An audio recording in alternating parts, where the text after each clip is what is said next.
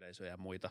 Vaikka edelleenkin, kyllähän se niin kuitenkin on selkeästi meillä tavallaan se kolmas tehtävä, että, mm. että se opetus ja tutkimus, kyllä se niin valtaosan ajasta vie, mutta en mä ole kyllä itse kokenut, että ne jotenkin sillä niin olisi kilpailisi niin kuin parhaimmillaan niin kuin jotenkin tukeekin toisiaan. Koska tämmöiset tilanteet sitten niin kuin pakottaa tavallaan vähän niin kuin keräämään niin kuin ajatuksia ja jotenkin sanoa selkeästi jotain. En mä tiedä, missä määrin siinä onnistuu. Niin, sehän on se kysymys. Mä en niin. myöskään niin halua, varmaan moni ihminen, totta kai on tietyt osat tutkijoista, jotka varmaan kategorisesti ei koskaan halua olla missään. Niin, sekin on ihan fine. Se on ihan fine, mm, totta kyllä. kai. Mutta sitten on olemassa varmaan osa, joka haluaa, osa, joka tekee sitä, vähän niin kuin sivutoimenaan ehkä jotenkin. Joo. Ja, ja, ja, mä en tiedä kuinka iso rooli tai paikkaa he ottaa sitten yhteiskunnallisessa keskustelussa, mutta he on siellä, se on niin. hyvä. Ja sitten on olemassa ne ihmiset, jotka niin kuin aktiivisesti ottaa sitä roolia. Joo, kyllä. Ja siinä ei yhdisty pelkästään tahtotila, vaan kyky. Mm, näin ja se on. on. Ja siis on pitää olla varmaan, mä en tiedä mitä mieltä sä oot tästä, mutta pitää olla varmaan aika spesiaali talentti, että pystyy olemaan sekä laadukas tutkija että laadukas viestiä. Joo. Sellaisia ihmisiä ei ole kauhean No se on ihan totta. Kyllä siinä, on, siinä tuossa mielessä siinä saattaa olla jotain niin kuin tavallaan persoonaan piirtyviä mm. niin kuin ristiriitatekijöitäkin. Että... Mä sanoin, että tutkijat on tosi tylsiä. Mutta mut ehkä se niin kuin, tavallaan pitää olla, pitää olla niin kuin hidas, pitää pureksia ja, ja niin kuin jopa välttää tietyllä tavalla niin kuin houkutusta hypätä semmoiseen johonkin niin kuin nopeeseen johtopäätökseen ja tällä. Ja se ei ehkä ole sitten se rytmi, millä niin kuin yhteiskunnassa keskustelua käydään keskimäärin. Kyllä tämä on tämmöinen klise, mikä mä kuulin jossain, mutta mikä on mun mielestä tosi totta. Ja se sopii tähänkin, että ihmiset ei niin kuin lähtökohtaisesti, äm, ihmiset ei tunne semmoista niin kuin magneettista painovoimaa totuutta kohtaan, mm. vaan enemmänkin narratiiveja, tarinoita Joo. ja tämmöisiä erilaisia niin kuin iskulauseita tai mitä muuta, tämmöisiä kuratoitua totuutta kohtaan. Mm, jep. Ja, ja sinne meidän vaistot vie. Tai me mennään usein sinne, mihin tunteet vie. Joten tunteen, tunte, tunteisiin vetoava kommunikaatio on, on, on se, mikä herättää meidän huomion, mutta tutkimuksessa sitä pitää välttää mahdollisimman paljon. Joo, kyllä. Niin, niin näiden asioiden ristiriita käytännössä on aika vaikea pähkinä purtavaksi. Näin on. Ja voisi sanoa, että vielä, vielä selkeämmin just vaikka luonnontieteellisille, mm. luon, luonnontieteellisillä aloilla oleville tutkijoille ja tällaisille politiikan tutkijana – kuitenkin on siellä niin kuin vähän tarinoiden maailmassa. Ei ole niin kuin lainalaisuuksia on vähemmän, on, on paljon enemmän niin kuin siis sellaista niin kuin sattumanvaraisuutta ja, ja, ja, ja tällaista. Totta kai ne voidaan tutkimuksellisesti ja käsitteellisesti ottaa haltuun ne mm. ilmiöt, mutta varsinkin ihailen sitten niitä jotain, niin kuin, joka pystyy popularisoimaan jotain luonnontieteellisiä kuvioita ja tämmöisiä lääketiedejuttuja ja muita. Että se, siellä varsinkin, niin se on varmaan aika suuri niin kuin haaste ja vielä harvinaisempi taito ja kyky. Yksi mun lemppareista on – tämmöinen kuin Sean Carroll. Ihan loistava. Tunnetko Samuel? Ei kuulosta Okei. Okay. Mut hei, kuuntelijat ja katselijat, tervetuloa FutuCastiin. Mun nimi on Isa Krautio, mä oon täällä yksin taas juontamassa tätä jaksoa. Tää slaidasi aika hyvin tähän jaksoon. Vedetään tää vaan tälleen. Mikäs siinä? No niin, niinpä. Öö, meillä on vieraana Tampereen yliopiston öö, Tapio Juntunen. Tervetuloa. Sanoit Kiitos paljon. oikein? Sanoit oikein, huh, täsmällisesti. Okay, sydän, sydän tota. Ja yliopistokin meni oikein. Yes. Maakunnasta. Kiva olla täällä Helsingissä, vaikka onkin räntää ja sadetta ja vihmaa. Minkälaista Tampereella just nyt? No itse asiassa Tampereella mä tein pienen semmoisen strategisen virheen, että lähdin tämmöisellä melkein kesäkenginä liikkeelle, kun lumi on niin kuin aika pysyvästi maassa. Aika semmoinen niin kuin joulunenkin tunnelma jo, mm. lunta vähän enemmän. Täällä sataa enemmän, mutta en taas tullut huomioon tuota meri-ilmastoa ja, ja sitä, miten se vaikuttaa tuohon. Että sehän on loskana tuolla maassa, mutta nämä nyt on ehkä tällä aika pieniä murheita. Mä katson aina välillä tota, mun puhelimesta mun weather-appia ja katson, mitä esimerkiksi Oulussa on. Ja kyllä se aika välillä tuntuu siltä, että kyllä mä asutaan aika etelässä, suhteellisen etelässä. Näin, Suomi on iso maa. Suomi on iso maa. Kyllä. Öm, sä oot tänään tehnyt vaikka mitä. Sä oot käynyt meidän kavereiden äh, Crash Oyn studiolla Töölössä vetämässä ulkopoliittisen instituutin kanssa tämmöisen keskustelutilaisuuden livestreamin, jossa puhuttiin ydinaseista ja ainakin osittain. Ja siitä me tässäkin jaksossa puhutaan. Mutta miten meni striimi? Oikein hyvin, oikein hyvin ja tota, painavien asioiden äärellä oltiin ja, ja tota, se ilmeisesti sieltä ulkopoliittisen instituutin YouTube-kanavalta sitten jossain vaiheessa on vielä jälkikäteenkin katsottavissa ja tuli hyviä, hyviä yleisökysymyksiäkin ja, ja tota, jatketaan, jatketaan samoista aiheista aika paljon. Mun, mun täytyy vaan nyt pitää – huoli siitä, että mä niin kuin en viittaa siihen keskusteluun, mitä käytiin tunti sitten siellä, että tavallaan vähän niin puhtaalta pöydältä. Mä mun yritän parhaani. Saat. saat, saat mun puolesta. Mä voin viitata sillä mutta sitten pitää vaan tehdä selväksi, että mitä siellä niin kuin mitä, siellä, mitä argumentteja siellä on ilmassa ja näin. Mutta, mutta tämä nyt on merkki siitä, että tämä ydinasepolitiikka selvästi on nyt sellainen asia, mm. mikä on valitettavastikin ajankohtainen ja, ja tota, tietotarvetta on suurella yleisöllä asiantuntijoilla. Mm. Meillä tuolla yliopistossa näkyy ihan, ihan selkeästi niin kuin kiinnostuksena vaikka opinnäytettyä seminaareissa, että näihin ydinaseisiin, ydinasevalvontaa, ydinaseriisuntaa ja laajasti ottaen niin kuin strategiseen kilpailuun liittyvät teemat, niin on niin kuin kokenut jonkunlaista renesanssia ehkä, että siihen tämä nyt kai sitten liittyy, että mikä takia olin jo aamullakin näistä asioista puhumassa. Kyllä. Ennen kuin hypätään aiheisiin, niin vielä susta yksi kysymys. Mikä on sun oma rooli Tampereen yliopistolla ja mitä, mistä tota näkökulmasta sä lähestyt ydinaseita Joo. tutkimuksellisesti? Joo, siis mä oon tosiaan yliopisto-opettaja ja tutkinto vastaava. Mulla on vähän niin kuin kaksi hattua siellä ja turvallisuuden tutkimuksen tai turvallisuustutkimuksen parissa noin niin kuin laajasti ottaen ö, työskentelen niin kuin tutkimuspuolella.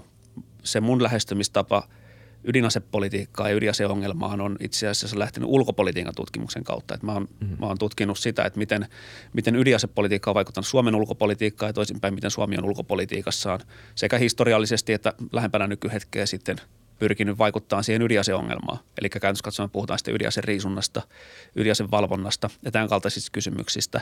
Ja sitten siinä, siihen liittyen sitten totta kai on hyvä, että tuntee – vaikka niin kuin ydinasepelotepolitiikan jotain perusjuttuja, sitä ydinasepolitiikan historiaa ja näitä, näitä tämän tyyppisiä asioita. Sen lisäksi on muutamia jotain muita kanssa tutkimusaiheita, niin kuin vaikka yhteiskunnalliseen resilienssiin liittyen, jotka nyt ehkä jotenkin saattaa etäisesti sivuta tätä ydinaseteemaa, mutta sitä kautta – öö, niin kuin se, mä oon lähestynyt tätä teemaa. Et siihen voi sitten sanoa sillä niin kääntäen, että mistä, mitä mä en, en ole tutkinut, missä mä en ole asiantuntija, vaikka ihan siis sellainen yksityiskohtainen sotilastekninen niin kuin mm. ymmärrys vaikka jostain niin kuin ydinaseteknologian kehityksestä. Yleisiä piirteitä joo, mutta kun aina kun puhutaan ydinaseesta, niin täytyy jotenkin muistaa, että sekin on niin kuin tutkimuksen näkökulmasta tosi monitieteinen – aihealue, mitä voisi lähestyä sotatieteiden näkökulmasta, sitä voisi lähestyä psykologian näkökulmasta, niin kuin mm. vaikka päätöksentekoon liittyvät tekijät, kulttuuriset piirteet, sitten tämmöinen niin kuin laajempi ulkopolitiikan ja politiikan tutkimus, että aika, aika monia, moni alainen alue. Sä et, sä et osaisi rakentaa ballistista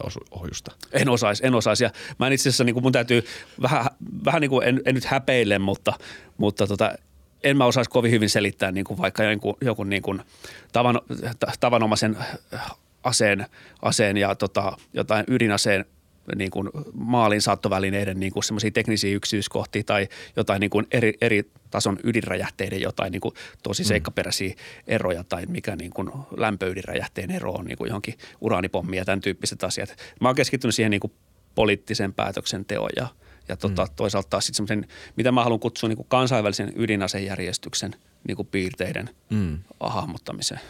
Se on jännä, että on olemassa sellainen asia kuin kansainvälinen ydinasejärjestys, että yksi ainoa ase, joka, joka ensimmäistä kertaa räjäytettiin 1945, muutti koko globaalin turvallisuusjärjestyksen. Ja tässä on itse asiassa jännä, mä luon nyt tämän, tota, moni on varmaan kuullut tämän äh, Oppenheimerin kuuluisan lausahduksen ennen mutta sanotaan se nyt vaan tässä vähän niin kuin pöydän kattamiseksi, että mitä Oppenheimer itse ajatteli silloin 45, kun hän näki tämän räjähdyksen tai oli mukana. Hän oli siis mukana kehittämästä taas, että. Mutta näin hän sanoi, uh, we knew the world would not be the same. A few people laughed, a few people cried, most people were silent. I remembered the line from the Hindu scripture, the Bhagavad Gita – Vishnu is trying to persuade the prince that he should do his duty, and to impress him, he takes on his multi armed form and says, Now I am become death, the destroyer of worlds. I suppose we all thought that one way or another. Eli näillä painavilla sanoilla hän tavallaan intros tämän uuden aikakauden. Ja mm-hmm. nyt me ollaan eletty tätä aikakautta muutaman vuoden. Siinä on kerran niin kuin jo boksauteltukin kaksi kaupunkia näillä mm. järkyttävillä aseilla – Öö, ja nyt me puhutaan taas niistä. Mitä sä luulet Oppenheimer ajattelisi tästä uudesta maailmasta, mihin me ollaan päädytty? No tota, joo, siis Oppenheimerhan, tähän, tästä on kyllä hyvä lähteä liikkeelle. Hän sanoi nämä tosiaan sen Manhattan-projektin niin kuin päätösvaiheessa, ennen kuin, ennen kuin Yhdysvallat sitten käytti sotatilanteessa Japania vastaan ydinaseita. Ja tota, sittemmin, sittemmin hän Oppenheimer kyllä – hän oli niin kuin vahva esimerkiksi kansainvälisen tämmöisen niin kuin ydinase, ydinaseiden kansainvälisen niin kuin sääntelyn ja hallin, hallinnan niin kuin puolesta puhuja. Ja jos en nyt aivan väärin muista, niin suhtautui jokseenkin kriittisesti sitten 50-luvulla esimerkiksi äh, Eisenhowerin ja Trumanin hallinnon sitä ennen niin näihin tota lämpöydinräjähde hankkeisiin. Eli hänellä oli siis, hän tavallaan niin teki ydinfyysikkona sen, mikä niin pitikin tehdä – mikä on niin kuin niin tavallaan teknologinen determinismi, eli se, mikä on mahdollista tehdä tieteen keinoin, niin se tehdään. Ja se poliittinen konteksti, missä, missä niin kuin päävastustaja vihollinen oli Natsi-Saksa, niin se oli niin kuin perusteltavissa eettisesti se projekti itsessään, mutta sitten sen niin kuin tuhovoiman niin kuin valloilleen päästäminen ilman, että se jotenkin halli, halli, otettaisiin haltuun niin kuin globaalisti niin kuin ihmiskuntana, niin se näkymä kai niin kuin Oppenheimeriakin huolestutti. Ja sitä vasten niin hän varmaan niin kuin – jos hän nyt olisi elossa, niin hänellä olisi varmaan vähän tämmöinen I told you so, että tämän, tämän tyyppistä niin kuin pelättiin, että tämä niin kuin lähtee tähän suuntaan. Toisaalta olisiko hän sitten yllättynyt sit kuitenkin siitä, että se henki on pysynyt siellä pullossa sitten sen 45 vuoden jälkeen. Eli sitten kuitenkin siinä 50-60-luvulla sitten syntyi tällainen niin kuin ydinaseiden käyttämättömyyden epävirallinen normi. Mm. Puhutaan myös ydinasetabusta. Eli, eli tota, tiettyjen päätösten seurauksena, esimerkiksi vaikka Korean sodan yhteydessä 50-luvulla sekä Trumanin että Eisenhowerin hallinto piti pöydällä sitä korttia tai sitä niin kuin pohdittiin, että pitäisikö meidän nyt käyttää ydinasetta uudestaan, että me saataisiin tämä sota päätettyä, jota käytiin kuitenkin ensisijaisesti niin kuin Kiinaa vastaan siinä vaiheessa. Mutta se johtopäätös oli, että ne vaikutukset Yhdysvaltojen kansainväliselle maineelle tulisi niin katastrofaaliset – sen jälkeen, mitä nähtiin, mitä tuhoa se aiheuttaa Hiroshimassa ja Nagasakissa, puhumattakaan sitten, että siinä jo 7-8 vuodessa oli tapahtunut hirveitä edistysaskelia ydinaseteknologian kehittämisen saralla. Niin niistä päätöksistä pikkuhiljaa alkoi niin kuin tavallaan keriytymään se käyttämättömyyden periaate. Ja ehkä Oppenheimer saattaisi olla jossain määrin vähän niin kuin positiivisella tavalla yllättynyt, että se on pitänyt tähän päiväänkin asti. Mm. Niin mä en itse asiassa tiedä, onko hän ennakoinut yhtään tätä niin kuin kauhun tasapainoa silloin omana aikanaan. Että pystyykö hän silloin hahmottamaan mitään liittyen siihen, että kun sä puhuit tästä ydinasetabusta, niin se ydinasetabuhan on tavallaan kehkeytynyt semmoisesta ymmärryksestä, että mitä tapahtuu, jos tämä henki pääsee valloilleen tästä pullosta. Eli siis meillä ei voisi olla ydinasetabuuta ilman ydinaseita, mutta, mutta sen ydinasetabuun tuoma rauha ö, on ikään kuin, tai siitä voi voiko vetää johtopäätökset, että se tavallaan tulee myös, se on kehkeytynyt ydinaseiden olemassaolosta. Kyllä. Ja nyt, tää on niinku, nyt liikutaan tavallaan niinku asian ytimessä, mutta myöskin isoimmalla mahdollisella tasolla, mitä tulee niin kuin ydinasekysymyksen niin kuin hahmottamiseen, mutta ehkä on ihan hyväkin, että lähdetään sieltä niin kuin suuresta kuvasta liikkeelle. Ja tosiaan Oppenheimer, ja nyt, nyt pitäisi pienellä lähdekritiikillä, en ole tarkastanut nyt tätä, mutta mulla on jäänyt mieleen jostain kirjallisuudesta, että hän, hän puhu, vertasi Yhdysvaltoja ja Neuvostoliittoa 50-luvulla kahteen skorpioniin, joka on suljettu pulloon, joka on kai siis tämmöinen metafora, että tämmöistä niin kuin – tehtiin sitten jossain päin maailmaa, missä niinku siitä saatiin viihdykettä. Eli toisin sanoen, jos se toinen skorpioni iskee, iskee niin se toinen skorpioni ei lamaannut sitä heti, vaan se pystyy sitten iskemään takaisin. Eli molemmat niinku tavallaan sitten jossain vaiheessa, varsinkin kun ää, 56-57, kun kävi selväksi, että Neuvostoliitolla oli jo tämmöinen, niin kuin, he laukasivat tämän Sputnik-satelliitin mm. maata kiertävälle radalle ja ää, sitä kautta osoittivat, että heillä on nyt tämmöinen niin kuin kyky – mannerten välisen niin kuin ohjuksen lähettämiseen. Sehän havahdutti sitten Yhdysvalloissa sekä niin kuin julkisen keskustelun että, että hallinnon ja poliitikot siihen, että, että tämä meidän ydinasemonopoli, mikä meillä oli tähän asti, se on niin kuin menetetty. Nyt menetään maailmassa, missä kumpikin pystyy periaatteessa aika nopealla aikajänteellä tuhoamaan toisensa. Hmm. Ja he olivat siis toisin sanoen kuin kaksi skorpionia pullossa, eli jos toinen näkisi jotenkin yllykkeen hyökätä ensin – niin todennäköisesti se toinen osapuoli pystyisi ainakin niin kuin teoriassa, jos ei sitten olisi jotenkin poliittisesti ja psykologisesti lamaantunut, niin toteuttaa yhtä lailla tuhoavan ö, toisen iskun tai vastaiskun. Ja sitten tämän, tähän havahtuminen loi käsityksen tästä niin kuin vastavuoroisesta haavoittuvuudesta ja siitä eteenpäin hieman pelkistäen voi ajatella, että ydinasepolitiikka on ollut tämän vastavuoroisen haavoittuvuuden hallintaa myös aika pitkälti.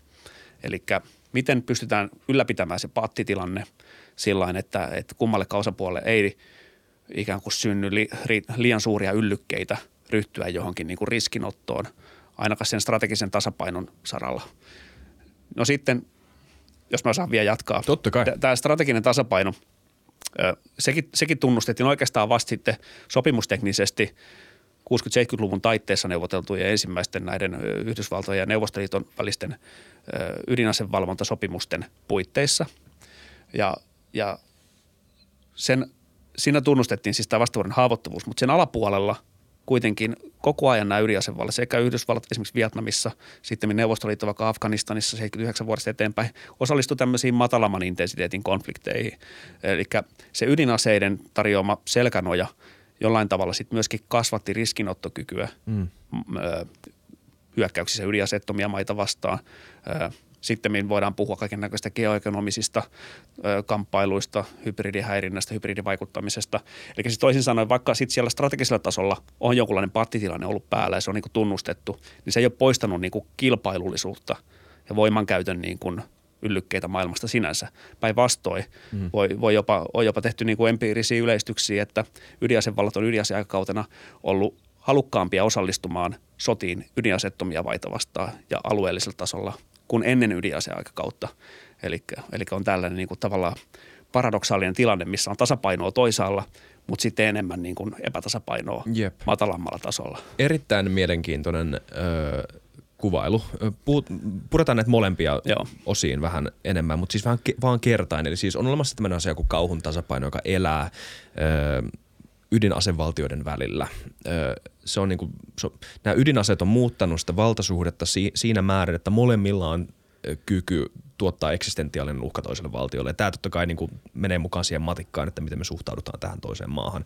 Mutta sitten taas toisaalta se kynnys jollekin maalle puolustaa jotain kolmatta maata ei välttämättä ylity, kun taas se ydinase tuo jonkunnäköistä turvaa tai kasvattaa sitä riskinottokykyä, joka tekee esimerkiksi Venäjästä halukkaan hyökkäämään Ukrainaan tai Afganistaniin aikaisemmin tai mitä nyt USAkin on tota, viime vuosikymmenenä tehnyt, niin, tota, niin onko tämä hyvä kertaus suurin piirtein tuosta, että mitä Suurin sanoit? piirtein joo. joo. Tutkijapiireissä tässä tälle on mä tämmöinen mm. hyvinkin kömpelö ja mä, sitten jos jollain on ehdotus niin kuin paremmasta suomenkielisestä vastineesta, tämmöinen kuin tasapaino, epätasapaino, paradoksi. Ja toi mitä sä niin kuin mm. sanoit tuossa, niin käytössä katsoen kuvaili sen, sen Tasapaino, esä, epätasapaino, paradoksi. Kyllä. Ei se kosta niin huonolta. No niin, ehkä se, ehkä se tuli tässä niin jotenkin selostettua. TEP. TEP, joo, kyllä. All right. Hei, tota, se ensimmäinen. Mun mielestä voitaisiin alkaa vähän pureksimaan, koska aika moni tietää nimellä kauhun tasapainon konseptia. Tietää ylipäätään suurin piirtein, mistä siinä on kyse. Mutta, mutta mitä enemmän mä nyt luin tästä, niin jotenkin kehkeytyi semmoinen mielikuva siitä, että se ei ole tietenkään niin yksinkertainen. Tai siis mm. se, se muodostuu tietyistä spesifeistä asioista liittyen siihen, että miten näitä ydinaseita on kehitetty ja sitten, että miten tätä keskeistä suhdetta aktiivisesti ylläpidetään näiden ydinasevaltioiden välillä.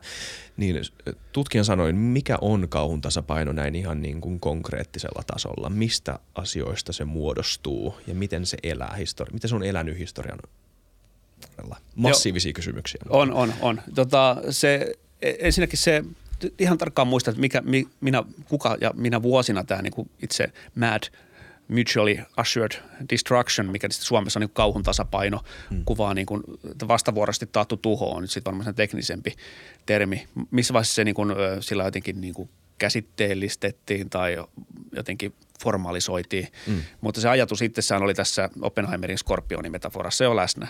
Eli siinä on kysymys siitä, että teknologisen kehityksen kautta – kautta ja tiettyjen aselajien ominaispiirteiden johdosta, varsinkin mannerten välisten ballististen ohjusten johdosta, joita oli hyvin vaikea millään niin kuin puolustusohjuksilla lamaannuttaa, niin käytössä katsoen justiinsa ainakin nyt nämä pääosapuolet, Yhdysvallat ja Neuvostoliitto olivat niin kuin alttiita sitten tälle niin kuin tämmöiselle tuhoavalle vastaiskulle. Siitä syntyi se niin kuin kauhun tasapaino. No sitä ylläpidettiin asevalvontasopimuksin, eli sitten kuitenkin huomattiin, että pelkästään sen periaatteen tai sen, sen asian tiedostaminen ei joten, se ei ensinnäkään hillinnyt varustelukierrettä, koska sitten kuitenkin tuli ö, tiettyjä ö, yllykkeitä sitten kehittää puolustusohjuksia ja mm. puolustusaseistusta. Eli ajatus, että no mitä jos me saataisiin kehitettyä joku sellainen niin kuin puolustus, niin kuin tämmöinen niin kuin, ö, ohjuskilpi, millä me pystyttäisiin niin kuin eliminoimaan se toisen iskun tai ainakin vastapuolen niin kuin yllätysiskun niin kuin kyky. Ja vaikka se ajatus on, niin kuin, että nyt tämä on meillä niin kuin puolustuksellinen teko, että me kehitämme meidän puolustusohjuksia, niin itse asiassa tässä ydinasepolitiikan niin kuin jossain kierroslogiikassa se olikin aika hyökkäyksellinen teko ja provosoiva teko. Eli jos toinen osapuoli olisi pystynyt luomaan täydellisen ohjuspuolustusjärjestelmän, niin sehän olisi käytössä katsoen niin kuin tämän vastavuoroisen haavoittuvuuden romuttanut, mikä olisi sitten saattanut niin kuin vastapuolen silmin näyttäytyä valmistautumiselta taas sitten semmoiseen niin lamaannuttavaan ensiiskuun, koska heillä ei olisi enää ollut tavallaan esteenä sitä niin kuin vastaiskun uhan alle tulemista tässä tilanteessa.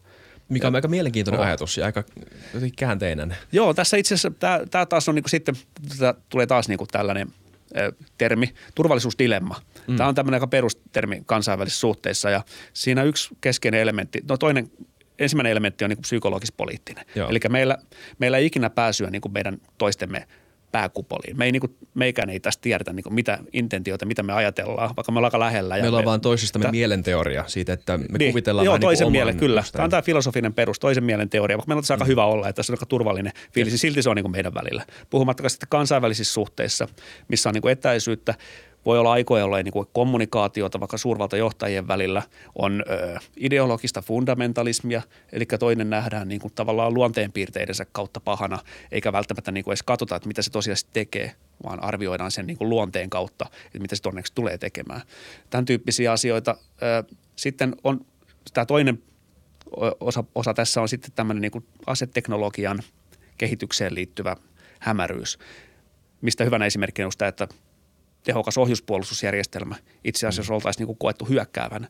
Eli on tosi vaikea niin kuin signaloida ja tehdä tulkintoja, että onko joku asevarustelupäätös tehty puolustuksellisessa tarkoituksessa vai hyökkäyksellisessä tarkoituksessa ja kumpaa se voisi tulevaisuudessa palvella. Niin näiden niin kuin tekijöiden tavallaan haltuun ottamiseksi niin kuin syntyi aika monimutkainenkin asevalvonta, mm. öö, tämmöinen sopimusten, miten se sanoisi, semmoinen kyhäelmä tai ei se mikään kyhäelmä, mm. ne on aika niin kuin aika, aika tota vakuuttavia asiakirjoja. Ja, ja tota, jos nyt vaikka puhutaan tällä hetkellä esimerkiksi nyt Yhdysvaltojen ja Venäjän välillä on enää yksi, yksi kylmän sodan ajalta periytynyt asevalvontasopimus olemassa. Tämä uusi START-sopimus, Start, joka joo, kyllä. allekirjoitettiin 2010 ja jonka voimassaoloa jatkettiin tuossa hiljattain vuoteen 2026 asti. Niin se sopimus itsessään on, ei ole mikään niin kuin kovin monimutkainen, mutta ne liitteet, se, että kuinka niin kuin monimutkaisia. Siellä on ne todentamis- ja valvontajärjestelmät, mihin liittyy kaiken näköisiä tekijöitä, niin kyllähän kaikki nämä tällaiset niin kuin palautuu siihen vastavuoroiseen haavoittuvuuteen, siihen vastavuoroisen tuhon mahdollisuuteen. Ja niin kuin ikään kuin ajatuksen siitä, että tätä pitää jotenkin pyrkiä niin kuin kontrolloimaan. Mm, voisitko puhua noista tota, kontroll, kontrollin mekanismeista vähän Joo. enemmän, koska mun mielestä se kertoo aika hyvin sen, että kuinka tosissaan tämä ongelma on otettu ja jopa kylmän sodan aikana, kun muut diplomaattiset suhteet on saattaneet olla tosi tulehtuneita, niin on silti ollut tämmöinen yksi linja, jota kautta organisoida, siis ylläpitää suoraa kommunikaatioa, välillä jopa vierailuja, joiden avulla pitää huolen siitä, että tämä yksi asia, Joo, tämä kyllä. yksi ase, tämä kyllä. yksi juttu ei lähde nyt, niin kuin, tässä ei karkaa mapo käsistä, Jep. vaikka muu olisi tulehtunut. Että, no niin, kyllä. Joo. Kyllä siis, kun ottaa se huomioon sen kontekstin, että kylmän sodan aikaan puhuttiin niin kuin, oli niin kuin siis syvä ideologinen niin kuin kamppailu myöskin syvä. menossa. Kyllä. Oli, oli kommunismi ja, ja niin kuin kapitalistisen markkinatalouden välinen niin kuin iso kamppailu menossa, niin näissäkin puitteissa ja, puitteissa sitten oli jonkunlainen yhteisymmärrys enemmän ja vähemmän jaettu riippuen hieman suhdanteista siitä, että tämä keskusteluyhteys pitää niin kuin olla yllä – varsinkin Kuupan ohjuskriisin jälkeen vuoden 1962 jälkeen, jolloin perustettiin tämä äh, metaforinen, mutta myös ihan konkreettinen kuuma linja äh, suurvaltajohtajien välille, joka käsittääkseni ilmeisesti kulki Suomesta osittain niin kuin fyysisesti Suomen läpi, läpi tota, äh, nämä niin kuin, kommuni- mikä, mikä tietoliikenne kaapelit sitten siihen aikaan on ollutkaan. Mutta siis perusajatus siinä on ollut se, että pitää olla niin kuin nopealla aikajänteellä toinen suurvaltajohtaja tavoitettavissa, jos tulee joku tämmöinen just todella vakava – turvallisuushuoli on selviä merkkejä niin kuin todella vakavan väärinymmärryksen mahdollisuudesta, on epäselvyyttä, mikä se toisen intentio on. Ne ei liittynyt siis mihinkään tällaisiin, niin kuin, että no mitä, miksi te nyt tuommoisia ohjuksia alatte valmistamaan, miksi teillä on tämmöinen suunnitteluprojekti menossa, että me ollaan saatu tiedustelut tämmöisiä, vaan sitten jotain niin kuin akuutimpia tilanteita, että me ollaan nyt huomattu, että teidän sotakoneet niin kuin pyörii tuossa niin kuin ihan lähistöllä ja nyt, nyt me, olla, me yritetään mm. tämmöisiä vastatoimia, ellei me saada selkoa tähän tilanteeseen tyyppisiä juttuja. Tai jopa, eikö tämäkin ole totta, että jossain Syyriassakin, että hei me hyökätään nyt tänne paikkaan, onko teillä amerikkalaisia sotilaita siellä? Joo, Ottakaa kyllä. ne nopeasti pois, koska me halutaan ampua teitä. Joo, joo ilmeisesti just tämän Syyrian sisällissodan ö, sisällissota nyt ehkä sinänsä, koska se oli kuitenkin myöskin kansainvälinen, Niin. kansainvälinen sota, mutta kuitenkin, se kuitenkin, Syyrian sodan yhteydessä oli tosiaan niin kuin Venäjä ja Yhdysvaltojen välillä tätä niin kuin tietojen jakoa. Mm. Palatakseni nyt sitten siihen sun edelliseen kysymykseen Joo. siitä, siitä tota, että miten se näkyy, niin voidaan ottaa esimerkki niin kuin nykyhetkestä. Nyt tosiaan on tämä uusi New Start-sopimus edelleen voimassa ja siihen muun muassa kuuluu ö, tämmöisiä niin kuin, vierailuja, valvontakäyntivierailuja. Niitä siinä sopimuksessa muistaakseni on 18, tai se kiintiö on niin kuin 18 vastavuorosta vierailua vuodessa. Ja niitä vierailuja tehdään siis konkreettisesti sinne vastapuolen ydinase tukikohtiin. Ja ne voi olla ne tukikohtat semmoisia, että siellä ei säilytä ydinaseita, mutta siellä säilytään niitä kantolaitteita tai maaliin saattamislaitteita, jotka voi olla siis sukellusveneitä, pommikoneita tai, tai sitten ohjuksia, maasta laukastavia ohjuksia. Niin tehdään näihin tukikohtiin niin kuin valvontavierailuja. Se on aika pitkälti sitten sen vierailevan tahon niin kuin päätäntävallassa totta kai tie, tietyt ehdot huomioiden niin kuin päättää, että mitä he siellä katsovat ja näin. Ja tämähän luo tämmöisen niin kuin tavallaan kontrollin ja yllätyskäyntien niin kuin tavallaan ilmapiirin siihen, mikä, mikä on suoraan niin kuin mekanismi, jolla pyritään välttämään niin kuin, ö, taas kerran yllykkeitä huijaamiselle ja välistä vedoille ja, ja näin poispäin. Sen lisäksi näihin sopimuksiin liittyy siis mittavat protokollat siitä, että miten vaihdetaan tietoja, jos vaikka esimerkiksi ö, joku vanha strateginen pommikone sertifioidaan pois ydinasekäytöstä ja siitä tulee niin kuin tavanomainen ase. Niin tiedonvaihto näihin liittyen on aika mittavaa. Ja, ja sitten on erilaisia niin kuin telemetrisiä tietoja ja muita, vaikka niin kuin ydin, ydin, ydinaseiden kantolaitteisiin liittyviin kokeisiin. Siis ne on, niin kuin, ne on massiivisia Kyllä. Ne, ne sopimukset. Se kai se nyt se peruspointti tässä on. Se ongelma nyt tällä hetkellä, jos mennään tähän päivään, on se, että, että nämä on niin kuin aika lailla rapautunut. Vaikka se New Start on voimassa, niin esimerkiksi näitä vierailuja ei ole mun käsittääkseni tehty sitten vuoden 2020.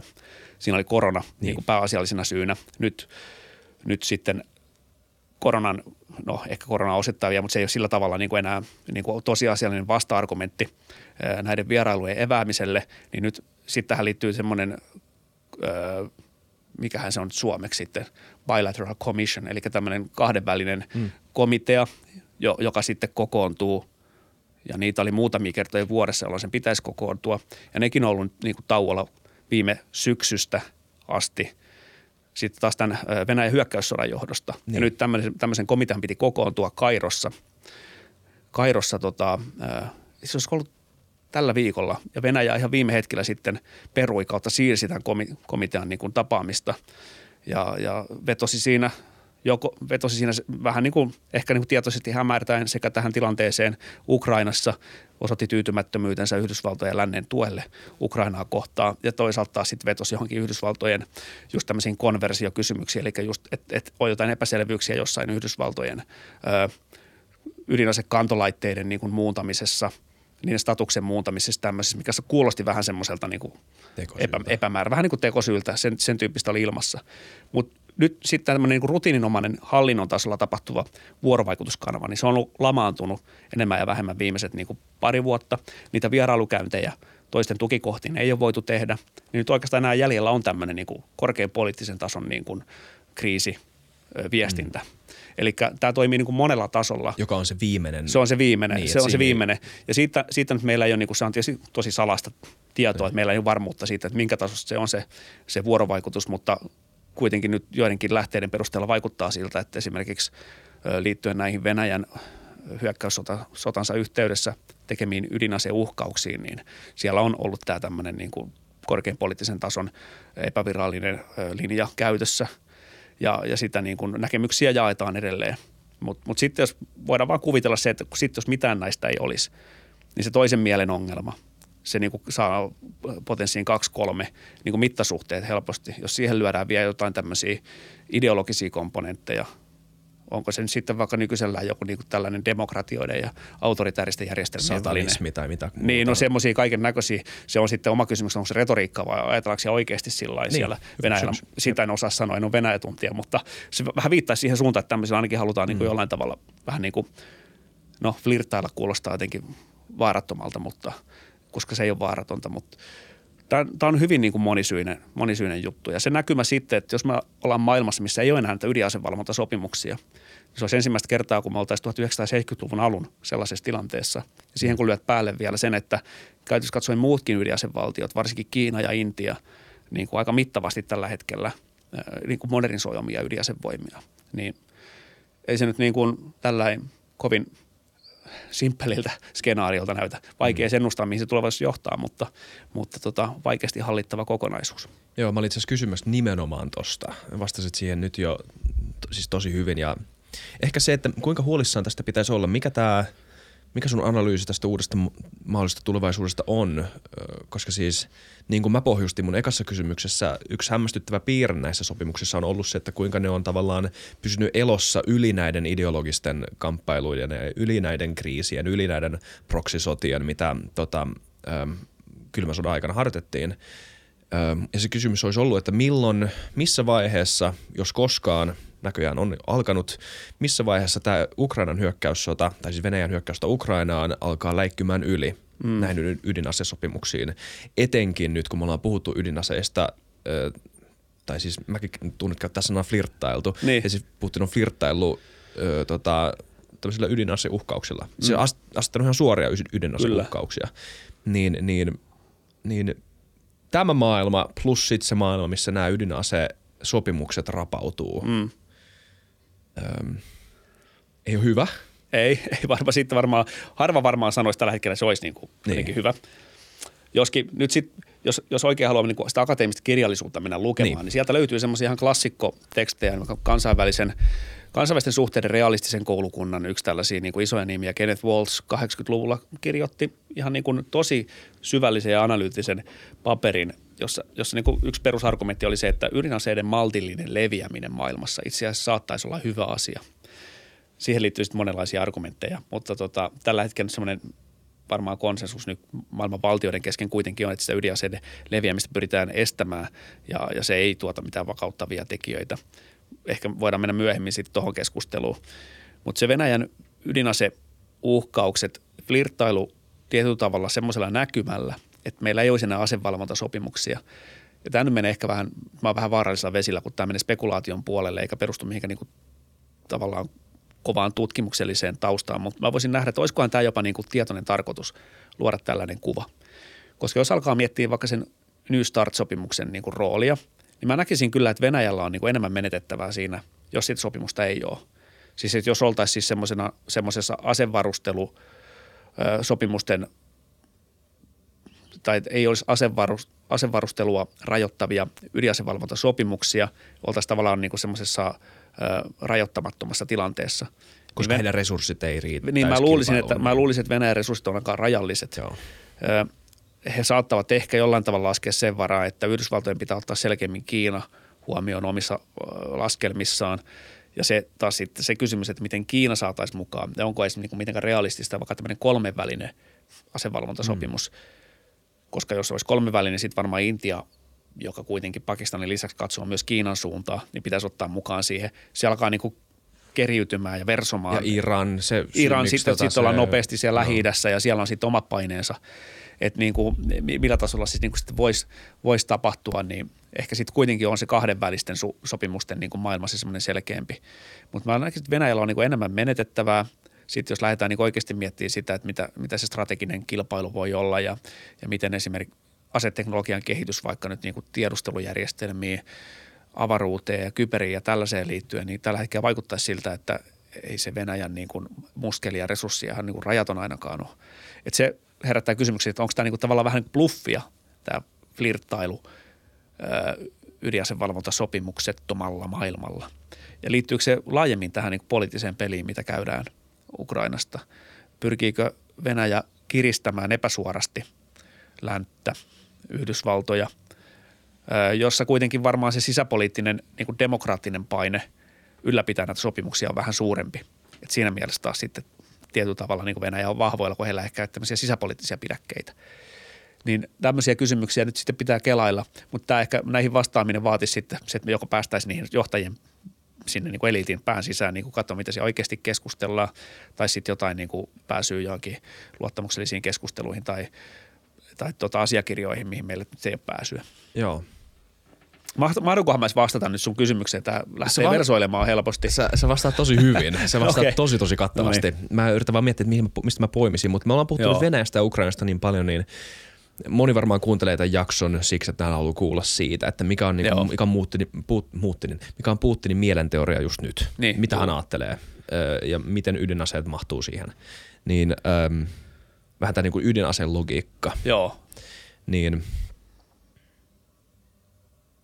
niin, mitä tästä saisi kysymyksen? Mitä Putin, koska mä en halua kysyä vaan suoraan, että tuleeko Putin käyttämään ydinaseita, niin, sitä me ei tiedetä. Joo, ei. miten Putin tavallaan annostelee sitä ydinaseen käytön mahdollisuutta kaikkien mm. muiden ö, mahdollisuuksien kannalta ja millä, mikä painoarvo sillä itse uhkauksella on mm. tai ydinaseiden olemassaololla on ja miten me yhdistetään tämä niin kuin ns potentiaalisesti rationaalinen tai rationaalisesti ö, analysoitava vaihtoehtokori sen Putinin oman arvomaailman kanssa, joka saattaa olla erilainen mm, meidän kyllä. kuin meidän.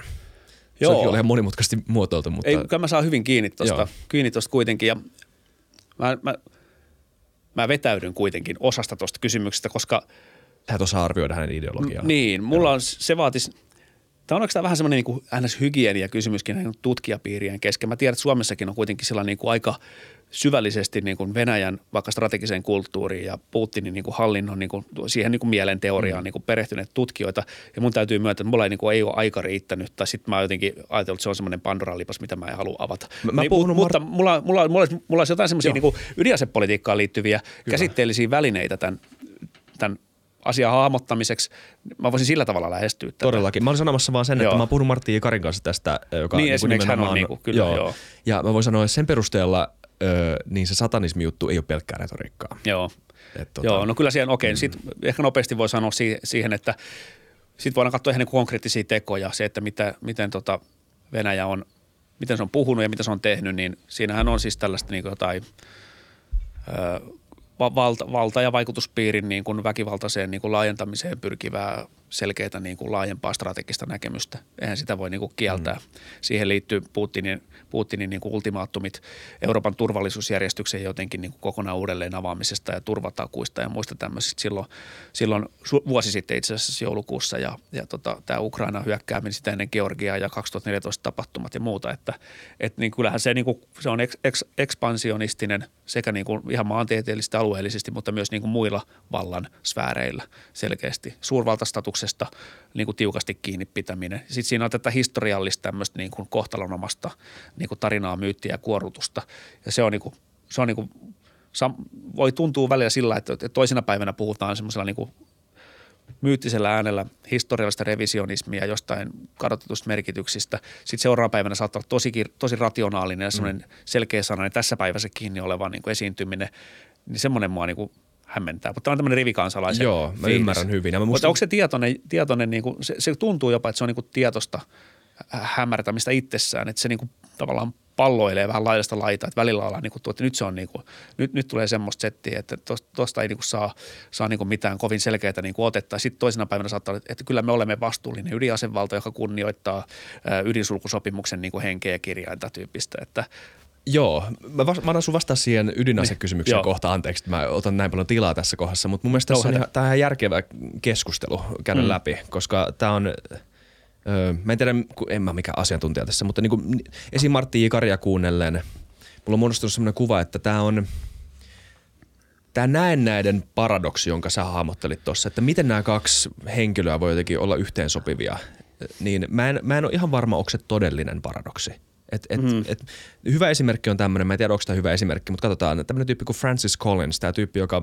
ö, ö, ö, kartotti mitä hän nyt kartotti? Oliko se ihmisen genomin tai jotain? Tämmöinen niin kuin, äh, voitti kai Nobelin siitä, mä en ihan muista nyt. Okei, okay. et saa nyt muuta niin taustaa tähän.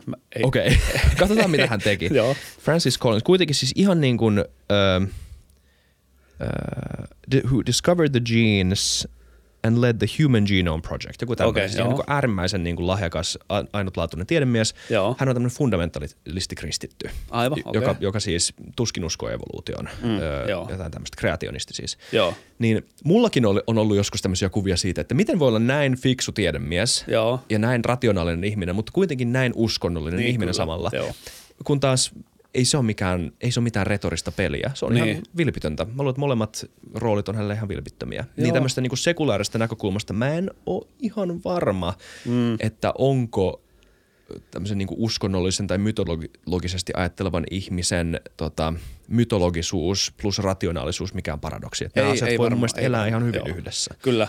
Ja kai se on niinku ihan sit myöskin jossain kokeellisen taloustieteen ja psykologian tieteen alalla niinku osoitettu, että kaikki rationaalisuus on jollain tavalla rajattua ja, ja mm. niinku tällainen joku tunteiden ja rationaalisuuden vastakkainasettelu ei ole niinku mitenkään niinku enää tieteellisesti pätevä dikotomia ja muuta.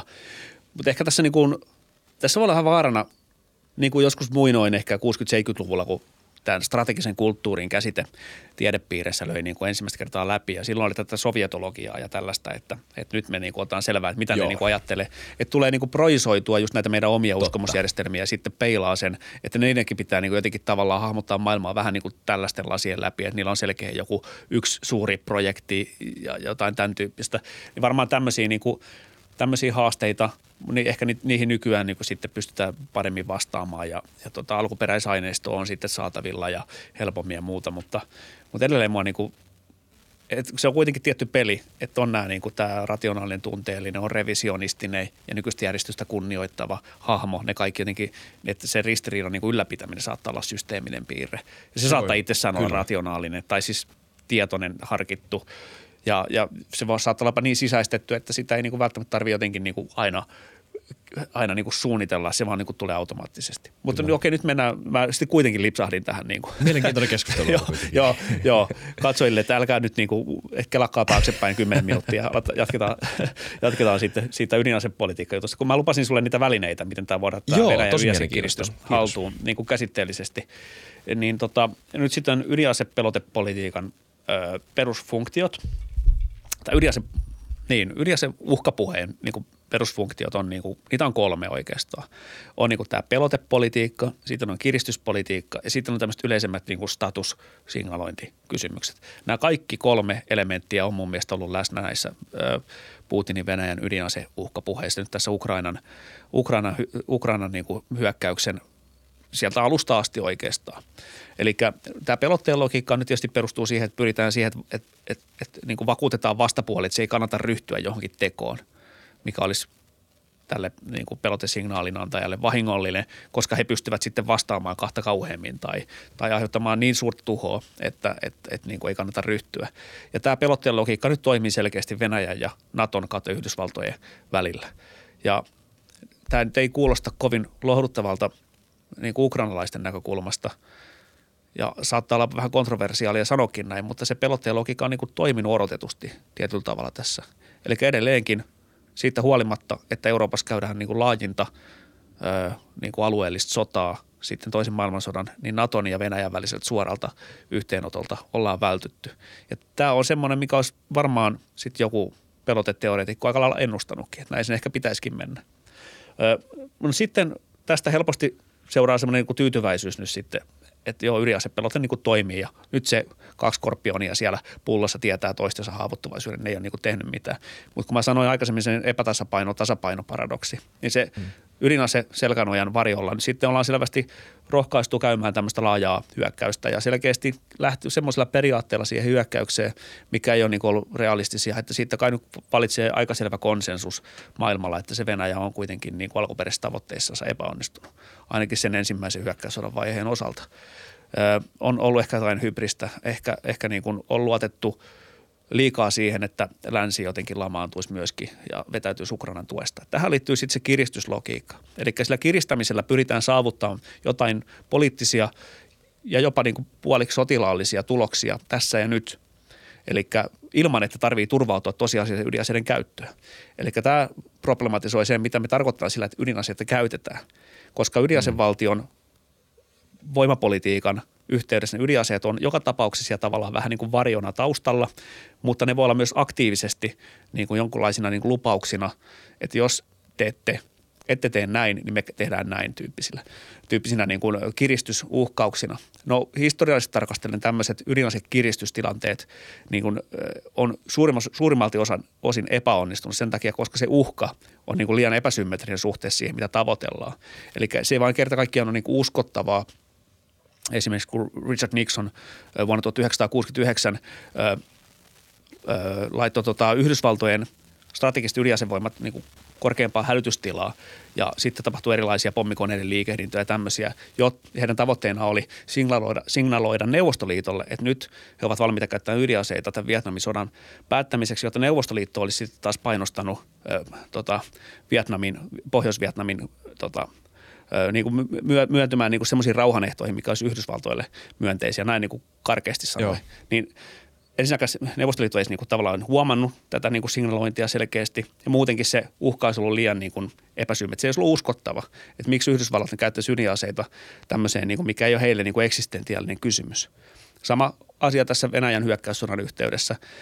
Vaikka sinne on liitetty niitä historiallisesti kohtalonomaiselta vaikuttavia tarinoita, niin selvästi se niin kuin, se ei ole niin kuin eksistentiaalinen kysymys Venäjälle siinä mielessä, että, että Ukrainakin on kuitenkin kaukovaikuttanut nyt viimeisimmät uutiset tuli siitä, että jopa 700 kilometriä rajalta ja, ja vielä semmoisille tukikohdille, missä, missä on se Venäjän strategisiin ydinasevoimiin liittyviä kapasiteetteja, niin, niin tota, tämä ei ole niin ylittänyt sitä ydinasekynnystä Venäjän näkökulmasta. Niin myöskin nämä kiristysuhkat toisinpäin, ne jonkunlaista uskottavuusvajesta kärsii. Mutta siinä on selvästi ollut tavoitteena ö, muistuttaa sitä pelotteesta – sitten kiristää sillä tavalla, että on esittynyt tätä epämääräisiä ydinaseuhkauksia, jotta niin kuin ehkä lännessäkin johtajat hermostuisi tilanteesta. Ja kyllähän meillä sitä hermostunutta keskustelua on käytykin, niin kuin pitääkin käydä, koska siihen millään, missään nimessä pidä suhtautua mitenkään niin kuin minä kevytkenkäisenä retoriikkana, kun tätä ydinasekorttia heilutellaan. Ja sitä kautta ehkä, että länsi sit, lännen johtajat sitten jotenkin painostaisi taas Ukrainan johtoa poliittisiin myönnytyksiin Venäjälle. Tämä on luultavasti ollut se logiikka sen pelo, sitä pelotteesta muistuttamisen rinnalla.